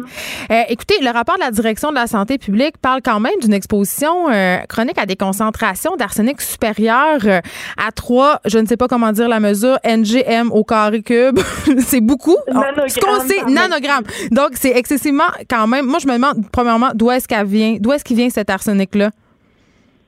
Ben, dans le fond, il faut savoir qu'à Rouen-Noranda, on a euh, la dernière fonderie de cuivre en Amérique du Nord, qui, euh, est une, entreprise qui est établie là, depuis, euh, depuis des décennies ici à Rouen et qui surplombe vraiment la ville, donc qui, qui traite des concentrés de minerais pour en, extraire le cuivre. Et bon, ces activités industrielles-là génèrent des, des pollutions atmosphériques, dont des émanations d'arsenic. Mais j'ai un petit commentaire un peu bête, mais les fumeurs, est-ce qu'ils n'ont pas juste arrêté de fumer? Parce que la cigarette, à la base, ça cause le cancer? Ben, ben, ça, c'est sûr, quand on fait le lien euh, avec les, fumeurs, mais là, l'exposition chronique à l'arsenic n'a pas juste une incidence sur, sur les fumeurs. Hmm. Ce qui a été fait, dans le fond, à Rwanda, c'est que euh, l'automne dernier, la direction de la santé publique ici en Abitibi-Témiscamingue a décidé de, de, de, procéder à une analyse euh, des, des, des, des, de l'exposition contaminant chez les enfants du quartier Notre-Dame, donc qui est vraiment là, à quelques mètres de la fonderie C'est le plus exposé? Oui, c'est ça. Dans le fond, on commence à faire les, les, toujours les premières analyses chez les enfants parce que euh, parce qu'ils sont tout petits, parce qu'ils sont en, en plus en, en, en, contact avec euh, les pollutions dans le, le, le sol, c'est-à-dire qu'ils fouillent dans le sable, ils se mettent des objets à la bouche, tout ça. Donc, ce sont souvent les, les, les premières victimes. Donc, ce sont chez les enfants qu'on commence à, à, procéder pour faire les analyses. Donc, on voulait vraiment voir c'est quoi l'intoxication au plomb, au cadmium, mais aussi à l'arsenic chez les enfants. Et là, on a euh, on a fait procéder à des analyses de, leurs ongles pour voir euh, l'imprégnation qu'ils avaient à, l'arsenic et on s'est rendu compte au printemps dernier, quand les résultats sont sortis, que les enfants de Rouen-Noranda euh, du quartier Notre-Dame avaient des concentrations d'arsenic quatre fois plus élevées en moyenne que les enfants du groupe témoin d'Amos. Donc là, vous comprendrez que ça a fait une onde de choc ici ben à oui, Les parents devaient capoter. Ben, effectivement, les gens étaient très, très, très inquiets. Et là, ce qu'on s'est aperçu, c'est que la, la fonderie, en fait, avait euh, un certificat d'assainissement qu'on appelle qui lui permet de rejeter dans l'air des concentrations d'arsenic jusqu'à 200 nanogrammes par mètre cube d'air, alors que la moyenne, la, la, la, norme québécoise est située à 3 nanogrammes par mètre cube d'air. Donc ça, c'est la norme sécurité, qui est jugée sécuritaire par des, grands experts de ce monde au niveau de la santé, de dire, ben, quand on est exposé à 3 nanogrammes, c'est ce qui est sécuritaire. Mais là, nous, ce qu'on se rend compte, c'est qu'à Rwanda, nos familles sont, peuvent être exposées jusqu'à 67 fois la norme québécoise. il disait ça aussi à Tchernobyl, hein, que c'était pas grave puis que les expositions, il n'y avait rien là. Ben, en fait, là, ce qu'on nous dit, c'est que le, le, lien semble pas si clair que ça, mais je veux dire, ça a été documenté. Il y a plein d'experts qui se sont prononcés. Il y a des risques réels. L'arsenic, c'est considéré comme un cancérigène, notamment pour les cancers du poumon, euh, les cancers de la peau, mais il y a toutes sortes aussi de, pathologies là, qui découlent d'une exposition prolongée. Donc, c'est ça qui est embêtant aussi pour certaines personnes de dire, ben, on, on voit pas les effets néfastes à court terme, mais c'est à long terme que c'est problématique. Donc, on peut pas se permettre de dire, ben, on va attendre de voir si effectivement nos enfants sont plus sujets au cancer du poumon dans 15 ans. c'est comme des cobayes, là, pardon, mais. Ben, ben, c'est un peu ce qu'on dit. Donc, nous, ce qu'on marquait, on a tout de suite posé des questions au ministère de l'Environnement parce que c'est lui qui est en charge de délivrer les certificats d'assainissement et d'autoriser, de, de, donner la norme à respecter. Et là, ça fait plus de 15 ans qu'il y a des, y a des plans sur plans sur plans pour essayer d'encourager la fonderie à réduire ses émissions, mais on reste encore à des 67 fois plus que la norme québécoise. la prochaine cible, c'est le 100 nanogrammes par mètre cube qui doit arriver à échéance le 20, en, 2021. Et là, en ayant eu les résultats de la de, le rapport de biosurveillance de la direction de la santé publique, nous on dit on peut plus on peut plus attendre. Qu'est-ce que vous faites? Il faut prendre des actions radicales maintenant pour réduire les émissions d'arsenic pour pas que nos enfants soient imprégnés à l'arsenic. Qu'est-ce qui se passe?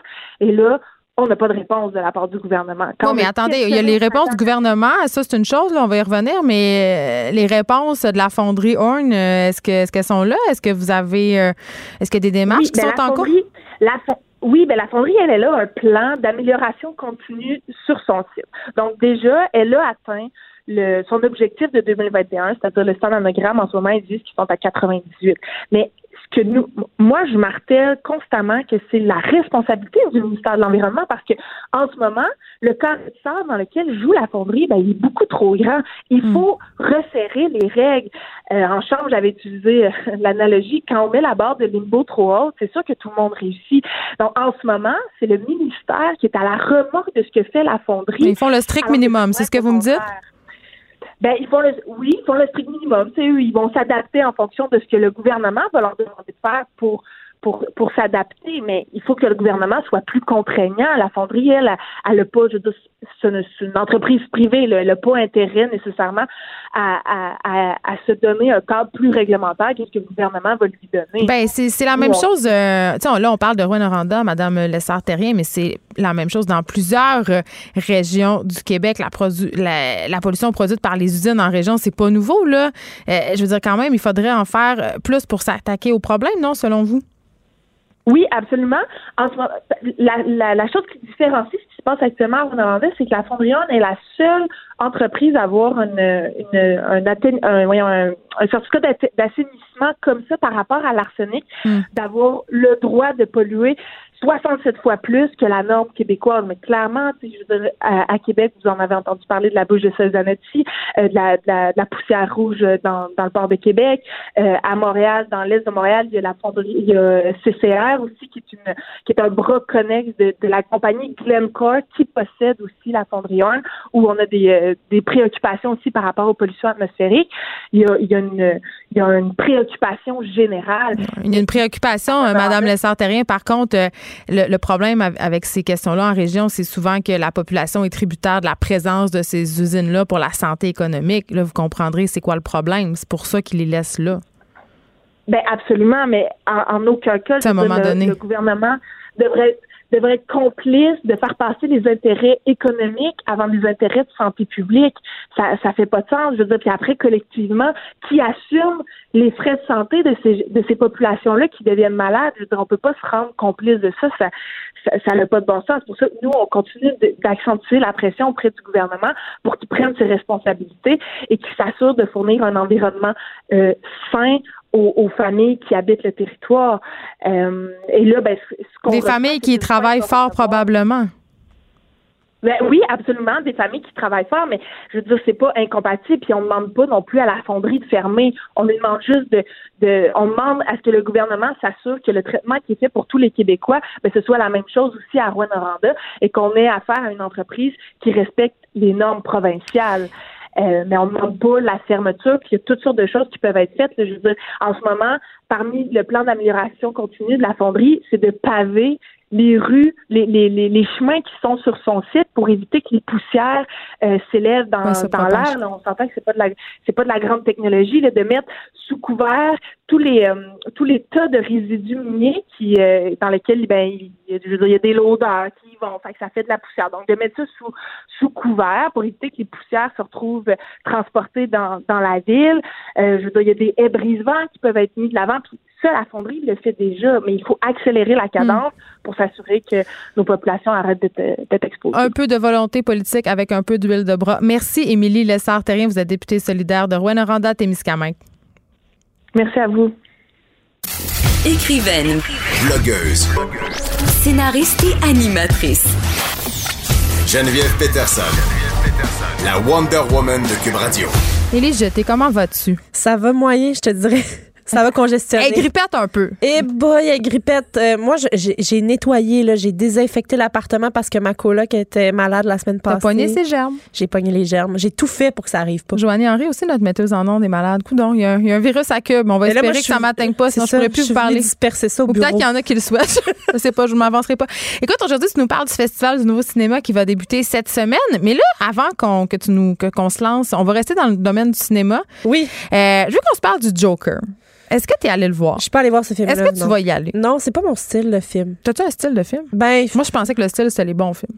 J'aime les bons films. Euh, je suis pas, euh, je suis pas tellement Joker. cet univers-là, cet univers-là, ça vient pas. me chercher. Ok, parce que euh, évidemment, tu as suivi toute la controverse autour euh, de la sortie, la violence supposément dans le film qui embraserait les passions. Mais là, nouveau, nouveau, nouveau renouvellement. Écoute, voyons, je sais plus parler aujourd'hui. J'ai pogné ton virus. Revirement de situation encore. Il y a un musicien en fait qui va être payé pour une chanson utilisée dans le film Le Joker, mais ce musicien-là, ce fameux musicien-là, est incarcéré pour pédophilie. Excuse-moi, là, mais c'est la chose qui m'a mis le plus en maudit aujourd'hui. Pour vrai, pourtant, pourtant, je est un autre, les jeté. Je sais, mais OK. Bon, là, c'est un pédophile condamné. Ouais. Son nom d'artiste, Gary Glitter. C'est drôle. Il est mm. sur le point de recevoir donc beaucoup de redevances parce que quand on utilise ta toune dans un film, ouais, mais je pensais tu reçois tellement d'argent. Je pensais que les prisonniers avaient, aux États-Unis n'avaient pas le droit de générer du profit avec des choses qu'ils font. Ouais, ben je sais pas trop comment ça fonctionne puis si aussi quelqu'un bénéficie de son argent pendant qu'il est en prison, mais il a été condamné donc à 16 ans d'emprisonnement en 2015 pour tentative de viol, quatre chefs d'attentat à la pudeur, un chef de relation sexuelle avec une fille de moins de 13 ans. Mais écoute, euh, ça c'est tout arrivé entre 70 et 80. Il a été emprisonné une première fois en 99 parce qu'il y avait des images euh, des abus commis sur des enfants c'est une belle personne. C'est là une bonne personne. il y a tellement pas de chansons disponibles. Puis là, ils ont mis sa tune dans le Joker, puis il va avoir plein d'argent à cause de ça. Avec toute la musique qui est créée chaque année dans le monde, Geneviève, avec tous les nouveaux artistes qui rêvent d'opportunités pour se faire connaître, avec tous les artistes qui rêvent de vivre de leur art et de faire tous ces millions de dollars liés à leur musique, je peux pas croire, Geneviève, qu'en 2019, à l'ère du post-MeToo, on juge que c'est correct de donner de l'argent à ce gars-là. Je vais tellement péter ta ballonne, Elise. T'es-tu prête? Ben, je sais pas. Là, j'ai aucune preuve de ce que j'avance, évidemment. Mais moi, je pense que c'est voulu. Je pense qu'ils ont fait exprès. Pourquoi? Ben parce que euh, ça parle d'un personnage dégueulasse et controversé, le Joker, et évidemment, ça va faire parler du film. Ça va susciter le débat parce que ce film-là. Mais ce film-là avait même pas besoin de. Ben, je pense quand même que c'est pas anodin. écoute, c'est impossible. C'est impossible qu'une équipe complète de marketing de cinéma, ce studio-là qui, qui, est si gros, euh, que personne se soit rendu compte que cette chanson-là, fait par Gary Glitter, là, whatever son nom était, euh, ben, ça soit pas problématique. En tout cas, au post impossible. Ouais, mais le film a battu tous les records de box-office en fin de semaine. Conspiration. Moi, je, euh, honnêtement, s'il y avait besoin de ça pour euh, que leur film ait de, la reconnaissance. je pense qu'ils savaient puis ils s'en sont ah! sacrés. Qu'est-ce que Puis ils se sont dit, ah, parlez-en bien, parlez-en mal, bla, bla, bla. Je vais t'avouer, Geneviève, là, tu j'anime une émission musicale euh, à CISM, euh, une radio euh, indépendante. Brûle. Puis, non, mais il y a des artistes masculins que j'ai vu avoir des comportements limites au cours de ma vie parce que je ah, me promène dans que leur nom musique. commence par un cas. OK. puis, je sais de source sûre que ces gens-là, c'est pas tout à fait des bons gars. Puis, c'est suffisant pour faire en sorte que je les fasse pas jouer à radio parce qu'il est hors de question qu'ils reçoivent des redevances grâce à moi parce que leur tour a joué à la radio. Ouais. Donc, là, quand on parle d'un gars qui a été condamné pour des affaires encore plus graves. il est là, il est en prison, c'est pas des weddings. Si tu me demandes s'il mérite le gros cash qu'il va faire avec sa tune dans le film le plus couru du week-end dernier, là, j'ai aucune fleur à lancer sans génie qui ont, qui ont choisi cette tune-là. Bon, ben bon, c'est réglé. Ben t'es en forme quand t'es, quand t'es malade? Ça doit être le, ça doit être le Sudafed. t'es sur le NyQuil. oui, moi, ma mère, elle me disait ça. Elle me, disait, quand elle me dit tout le temps, quand j'ai la misère à dormir, bois un petit peu de NyQuil. Oui, c'est ça. C'est ah, comme... Euh, ben, c'est un petit somnifère. Ben, c'est comme ben, le, liquide Madame Bovary des temps modernes. Exactement. un petit peu, tu bois un petit peu de NyQuil. Hey, non, mais faites pas ça. Non, ben non. Là, je voudrais pas tenir des propos irresponsables. Ne faites vraiment pas ça. Mais honnêtement, puis je, vais le dire juste parce que j'ai le nez bouché puis que ça paraît à, en ondes, là, mais si jamais là, c'est vraiment juste pour une question de, de, sommeil, NyQuil, la compagnie NyQuil fait une version de son produit qui est uniquement pour dormir, qui est pas du tout lié aux symptômes de la grippe et du rhume. C'est épouvantable, fait qu'on peut juste se droguer. Voilà. OK, Festival du Nouveau Cinéma, oui. mercredi. Oui, ça commence, euh, c'est du 9 au 20 octobre. En fait, c'est la 48e édition cette année. On va aller entendre un extrait du film Guest of Honor qui fait, euh, qui sera lors de la première euh, soirée d'ouverture en fait du festival. What, so he would have worked for the city? Yeah. Go to the restaurants, um, see if the food was okay. People were wearing hairnets. Hey. Make sure it was clean. Stuff like that. Hmm. Always making sure things were up to code, not contaminated.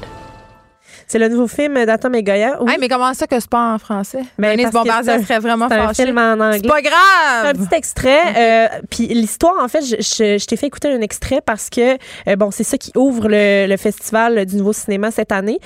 Est-ce que je t'ai déjà fait ma confession que jusqu'à pas longtemps, je pensais qu'Atom et Goya, c'était deux personnes? Ah! Ben, euh, c'est parce que c'est un E, c'est pas. Euh, il n'y a pas un E. Je sais. Je suis désolée. Mais euh, donc, l'histoire m'intrigue énormément. C'est pour ça que j'avais envie de t'en parler de ce film-là. C'est euh, Jim qui fait face à sa fille Véronica, qui est âgée d'une vingtaine d'années. Puis elle est en prison euh, pour une agression sexuelle, mais est innocente. OK? Puis elle veut rester en prison pour des, des, des raisons qui euh, nous échappent Ben, pendant une bonne même. partie du film. Puis euh, elle, elle explore la relation qu'elle avait avec son père dans le passé. Son père qui était un... Tu sais, ceux là, qui font la, tour- la tournée des restaurants pour vérifier que tout est salubre. Un inspecteur au MAPAC. Inspecteur de MAPAC, mais, Mais version, ouais. euh, pas Québec. Mais version Canada peut-être. Donc euh, ça sera présenté au théâtre Maisonneuve de la Place des Arts avec le réalisateur, donc qui est pas deux personnes mais bien un homme. Ce ne sont pas Atom et Goya. Et euh, c'est ce mercredi. Il y aura aussi euh, durant euh, le festival un prix qui va être décerné à André Forcier pour euh, l'ensemble de sa carrière. Ce monteur incroyable. Oui, puis c'est un grand homme là, c'est un grand Oui. homme. Et les, les fleurs oubliées donc euh, qui est, qui sont un de ses films qui va être présenté durant le festival en première mondiale, c'est un récit fantaisiste qui relate la rencontre improbable et on peut dire vraiment très improbable entre un apiculteur et le frère Marie-Victorin descendu du ciel. Ça peut- ça risque d'être spécial. donc euh, je vous conseille d'aller voir ça. Puis moi Geneviève, j'ai une confession à te faire, j'adore les courts-métrages. J'aime Ben, les moi- films moi, pas longs. Non, mais moi, c'est pas ça. J'adore ça. Non, mais je trouve que dans le court-métrage, il y, a- il y a des possibilités infinies. Oui. Puis c'est comme un petit quickie. Oui, vraiment le fun. Tu, tu peux euh, regarder ça tranquille, puis tu perds, tu perds aucun temps de ta journée, là, chop chop, le divertissement là, mais à la courte, à version courte. La cinémathèque À la courte. à la courte, à la version courte. Là. La cinémathèque va présenter les les courts métrages qui sont en liste dans la compétition nationale. On va pouvoir on va pouvoir voir ça. euh, donc, euh, je pense qu'il y a comme des représentations mercredi, jeudi et vendredi soir les- durant les deux semaines du festival. Mais euh, je vais t'en présenter un. Euh, je vais te présenter en fait l'extrait euh, du court métrage Recrue, qui est un court métrage québécois. Ah ouais, une petite photo. On va se tasser un peu, tout le monde. Les kids, on veut les kids. En avant, les amis. On va montrer à Radio-Canada c'est quoi des bons parents. Ah ben t'es aussi bien de tasser de la photo, toi. Rapprochez-vous. Tasse un peu, tout le On monde. s'approche, les amis. Tasse un peu, regarde. Alex, regarde-moi, mon grand, je te vois pas. Regarde Sabrina. Ouais, regarde, un petit sourire. OK. Ouais. 3, 2, 1. Il y a un petit côté Pierre Perrault quand même. oui, quand même. C'est un court-métrage. Euh, oui, absolument. C'est un court-métrage québécois de Pierre-Philippe Chevigny qui montre euh, la montée d'un groupe d'extrême droite, Ah. mais du point de vue d'un tout petit enfant qui fait partie, malgré lui, d'un groupe réactionnaire. Donc, euh, c'est quand même intéressant dans la- le monde dans lequel on vit actuellement de voir comment ça se passe dans le regard d'un enfant dont les parents sont peut-être extrêmement engagés dans une voie tortueuse. Je trouve que souvent, dans le court-métrage, il y a cette possibilité justement d'avoir un propos qui est peut-être, je sais pas, plus plus grande que dans un film très long. Là. Oui, c'est un film militaire, mais j'avais vu au Festival Regard du Saguenay, euh, ça fait deux ans, je crois, un cours vraiment, vraiment incroyable. Euh, c'était en pleine crise des migrants. OK. Et euh, c'était le, le parcours d'une famille britannique qui faisait le parcours du migrant, mais inversement. Donc, ils quittaient leur confort, leur privilège et se rendaient en Syrie. C'est D'une efficacité, Oui. là. Mais tu vois, on peut créer avec un court-métrage un inconfort Ouais. parce que ça dure pas assez longtemps pour qu'on soit pas bien, tu sais. Parce que si ça durait deux heures, on sortirait. Exactement. Donc, euh, ce court-métrage-là qui s'appelle Recrue va être présenté euh, le- les vendredis 11 et 18 octobre avec d'autres courts-métrages. Évidemment, c'est à la Cinémathèque que ça se passe. J'ai autre chose à te dire. À part euh, du cinéma, il y a aussi de la musique cette semaine. Et je sais à quel point tu as besoin de musique triste d'automne. Tu sais, on aime ça, la musique. Mais là, là, si pas tu me parles de Dear Criminals, Oui. sache que j'y vais. Tu vas y aller! Ben oui, parce que Franny Holder, qui est la chanteuse de Oui. Dear Criminals, c'est une amie à moi, puis celle qui a fait la musique euh, Oui. de ma pièce La Déesse des mouches à feu. Donc, Bon. Alex Dufresne signe la mise en Bon, scène. tout est là. Tout, est, tout, est dans, tout. Ça. J'y vais, là. Donc, vais. euh, je te sers cette musique triste d'automne de Dear Criminals. On va l'entendre un extrait. La voix de Franny Holder est la, la plus belle au Québec.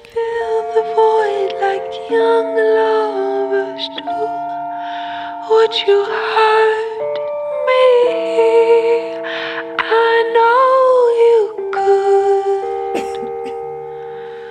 Like a last kiss on a cold afternoon. So take Ça se passe mercredi, jeudi et vendredi au Jésus. Ça fait presque un an, en fait, que euh, Dear Criminals n'est pas monté sur scène. Donc, le trio qui euh, nous revient et, et pas tout seul. Hein, ils vont être avec un, orchestre, phil- l'orchestre final, philharmonique des musiciens de Montréal et euh, un C'est bel pas la complet. première fois qu'ils jouent C'est avec pas la euh, des première fois. orchestres. C'est toujours magistral. Ils ont déjà joué avec euh, des, des chorales d'école. euh, Hey, ils ont joué avec l'Opéra de Paris. L'opéra, gars, c'est, c'est- Gars. ils aiment ça bien s'entourer, ils sont C'est- bons. Mais moi, je comprends pas pourquoi ils n'ont pas plus de succès ici. Ils tournent partout dans le monde. Ils font des shows en Italie. Ils font partout, des tournées partout. en Italie. Incroyable. Pas juste un show en Italie. Non, ils ils ont déjà fait comme un 30 dates en, en Italie. Tu sais, De, de suite. Puis ici, on dirait. Et les gens connaissent très bien leur musique euh, en Europe. Euh, je pense que c'est une question de circonstance. Nul n'est prophète en son pays. Nul n'est prophète en son pays. En En même temps, euh, je pense que c'est pas n'importe qui qui est capable d'aller s'asseoir pendant une heure et demie pour écouter ce genre de musique-là. parce C'est tellement bon. Faut prendre du CBD avant. Oui, c'est ça. C'est effectivement très, très smooth. NyQuil. N'importe quoi là, qui vous met dans votre belle zone. Si vous êtes SPM, c'est correct aussi. Oui, ça, ça fonctionne aussi. Non, mais on niaise, mais écoutez, Oui, c'est- écoutez, c'est c'est vraiment un très Puis ça bon fit band. avec l'automne. C'est vraiment le bon mois pour aller voir ça. Puis, euh, tu sais, allez vivre votre dépression petits- saisonnière. oui, mais il y a des petits. euh, là, on a l'air. Ça donne pas envie aux gens, là. Ça a l'air de, de la musique de dépressif, mais je trouve qu'il y a des petits relents de Portishead, de Trip sais, Ben, c'est très planant. C'est fait pour ça aussi. ça. C'est fait pour ça. Puis entre les chansons, évidemment, ils s'adressent. Ils à vont parler. Ils, vont- ils vont nous dire. Des, ils nous disent même des blagues, hein, parce qu'ils essayent là, de, de briser le- de briser Oui. cette espèce de. Mais la dernière fois que j'étais à un show de, de Dear Criminals, il y avait des gens qui littéralement pleuraient. Oui, oui. Puis C'est ça- ça. si vous vous endormez, c'est correct. Hein? Ça- vous pouvez vous endormir. Ça pendant donne ce vraiment genre le de goût. Ça donne vraiment le je goût. te- Je, te dis, c'est positif. C'est juste un bel état dans lequel on se plonge. En terminant, ça. lancement de Liana? Oui, Liana, qu'on avait connue euh, en 2015 à La Voix, euh, qui lance. Aucune avait, bon, elle avait sorti un EP. C'est une fille de Québec. Euh, elle, a- elle sort son album, donc ce premier album complet qui s'appelle Forward, et le lancement aura lieu au Turbo House jeudi à 21h. Euh, c'est comme euh, du R&B québécois bien bien interprété, et c'est elle la- l'auteur-compositrice interprète. Donc on va se laisser avec un extrait. Et on se laisse, mais attends, il nous reste un petit 30 secondes. Reste je pensais qu'on n'aurait pas le temps pour, de parler de la rentrée montréalaise de Désiré, mais tu peux-tu nous en glisser Ben, un petit mot avant on qu'on se quitte? Oui, ça se passe jeudi au Club Soda. Désiré qu'on a aussi connu euh, à La Voix. Ben voyons Mais donc! cette fois-ci en 2017, Coudonc. qui a fait son projet euh, solo et qui est une chanteuse et pianiste. Elle faisait des euh, des euh, réinterprétations à la voix qui étaient assez magistrales. Elle était seule au piano, très émotive. Euh, Téméric Lapointe, hein. Euh, fait qu'elle est allée chercher toute l'émotion rock d'Éric. Puis euh, c'est ça. Donc euh, c'est sa rentrée montréalaise ce jeudi. Allez voir ça. Merci beaucoup, Elie Ça m'a fait Tu vas nous plaisir. revenir la semaine prochaine pour d'autres suggestions. Oui, moins. Oui, mais je t'aime quand t'es malade. T'étais vraiment fâchée contre les gens qui avaient mis la chanson. Je suis capable d'être fâchée en santé aussi. Bon. C'est tout pour nous. Mario Dumont suit dans quelques instants. À demain.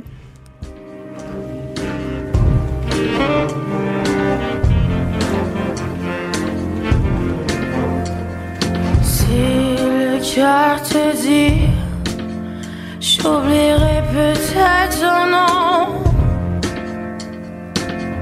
Je partirai sans espoir.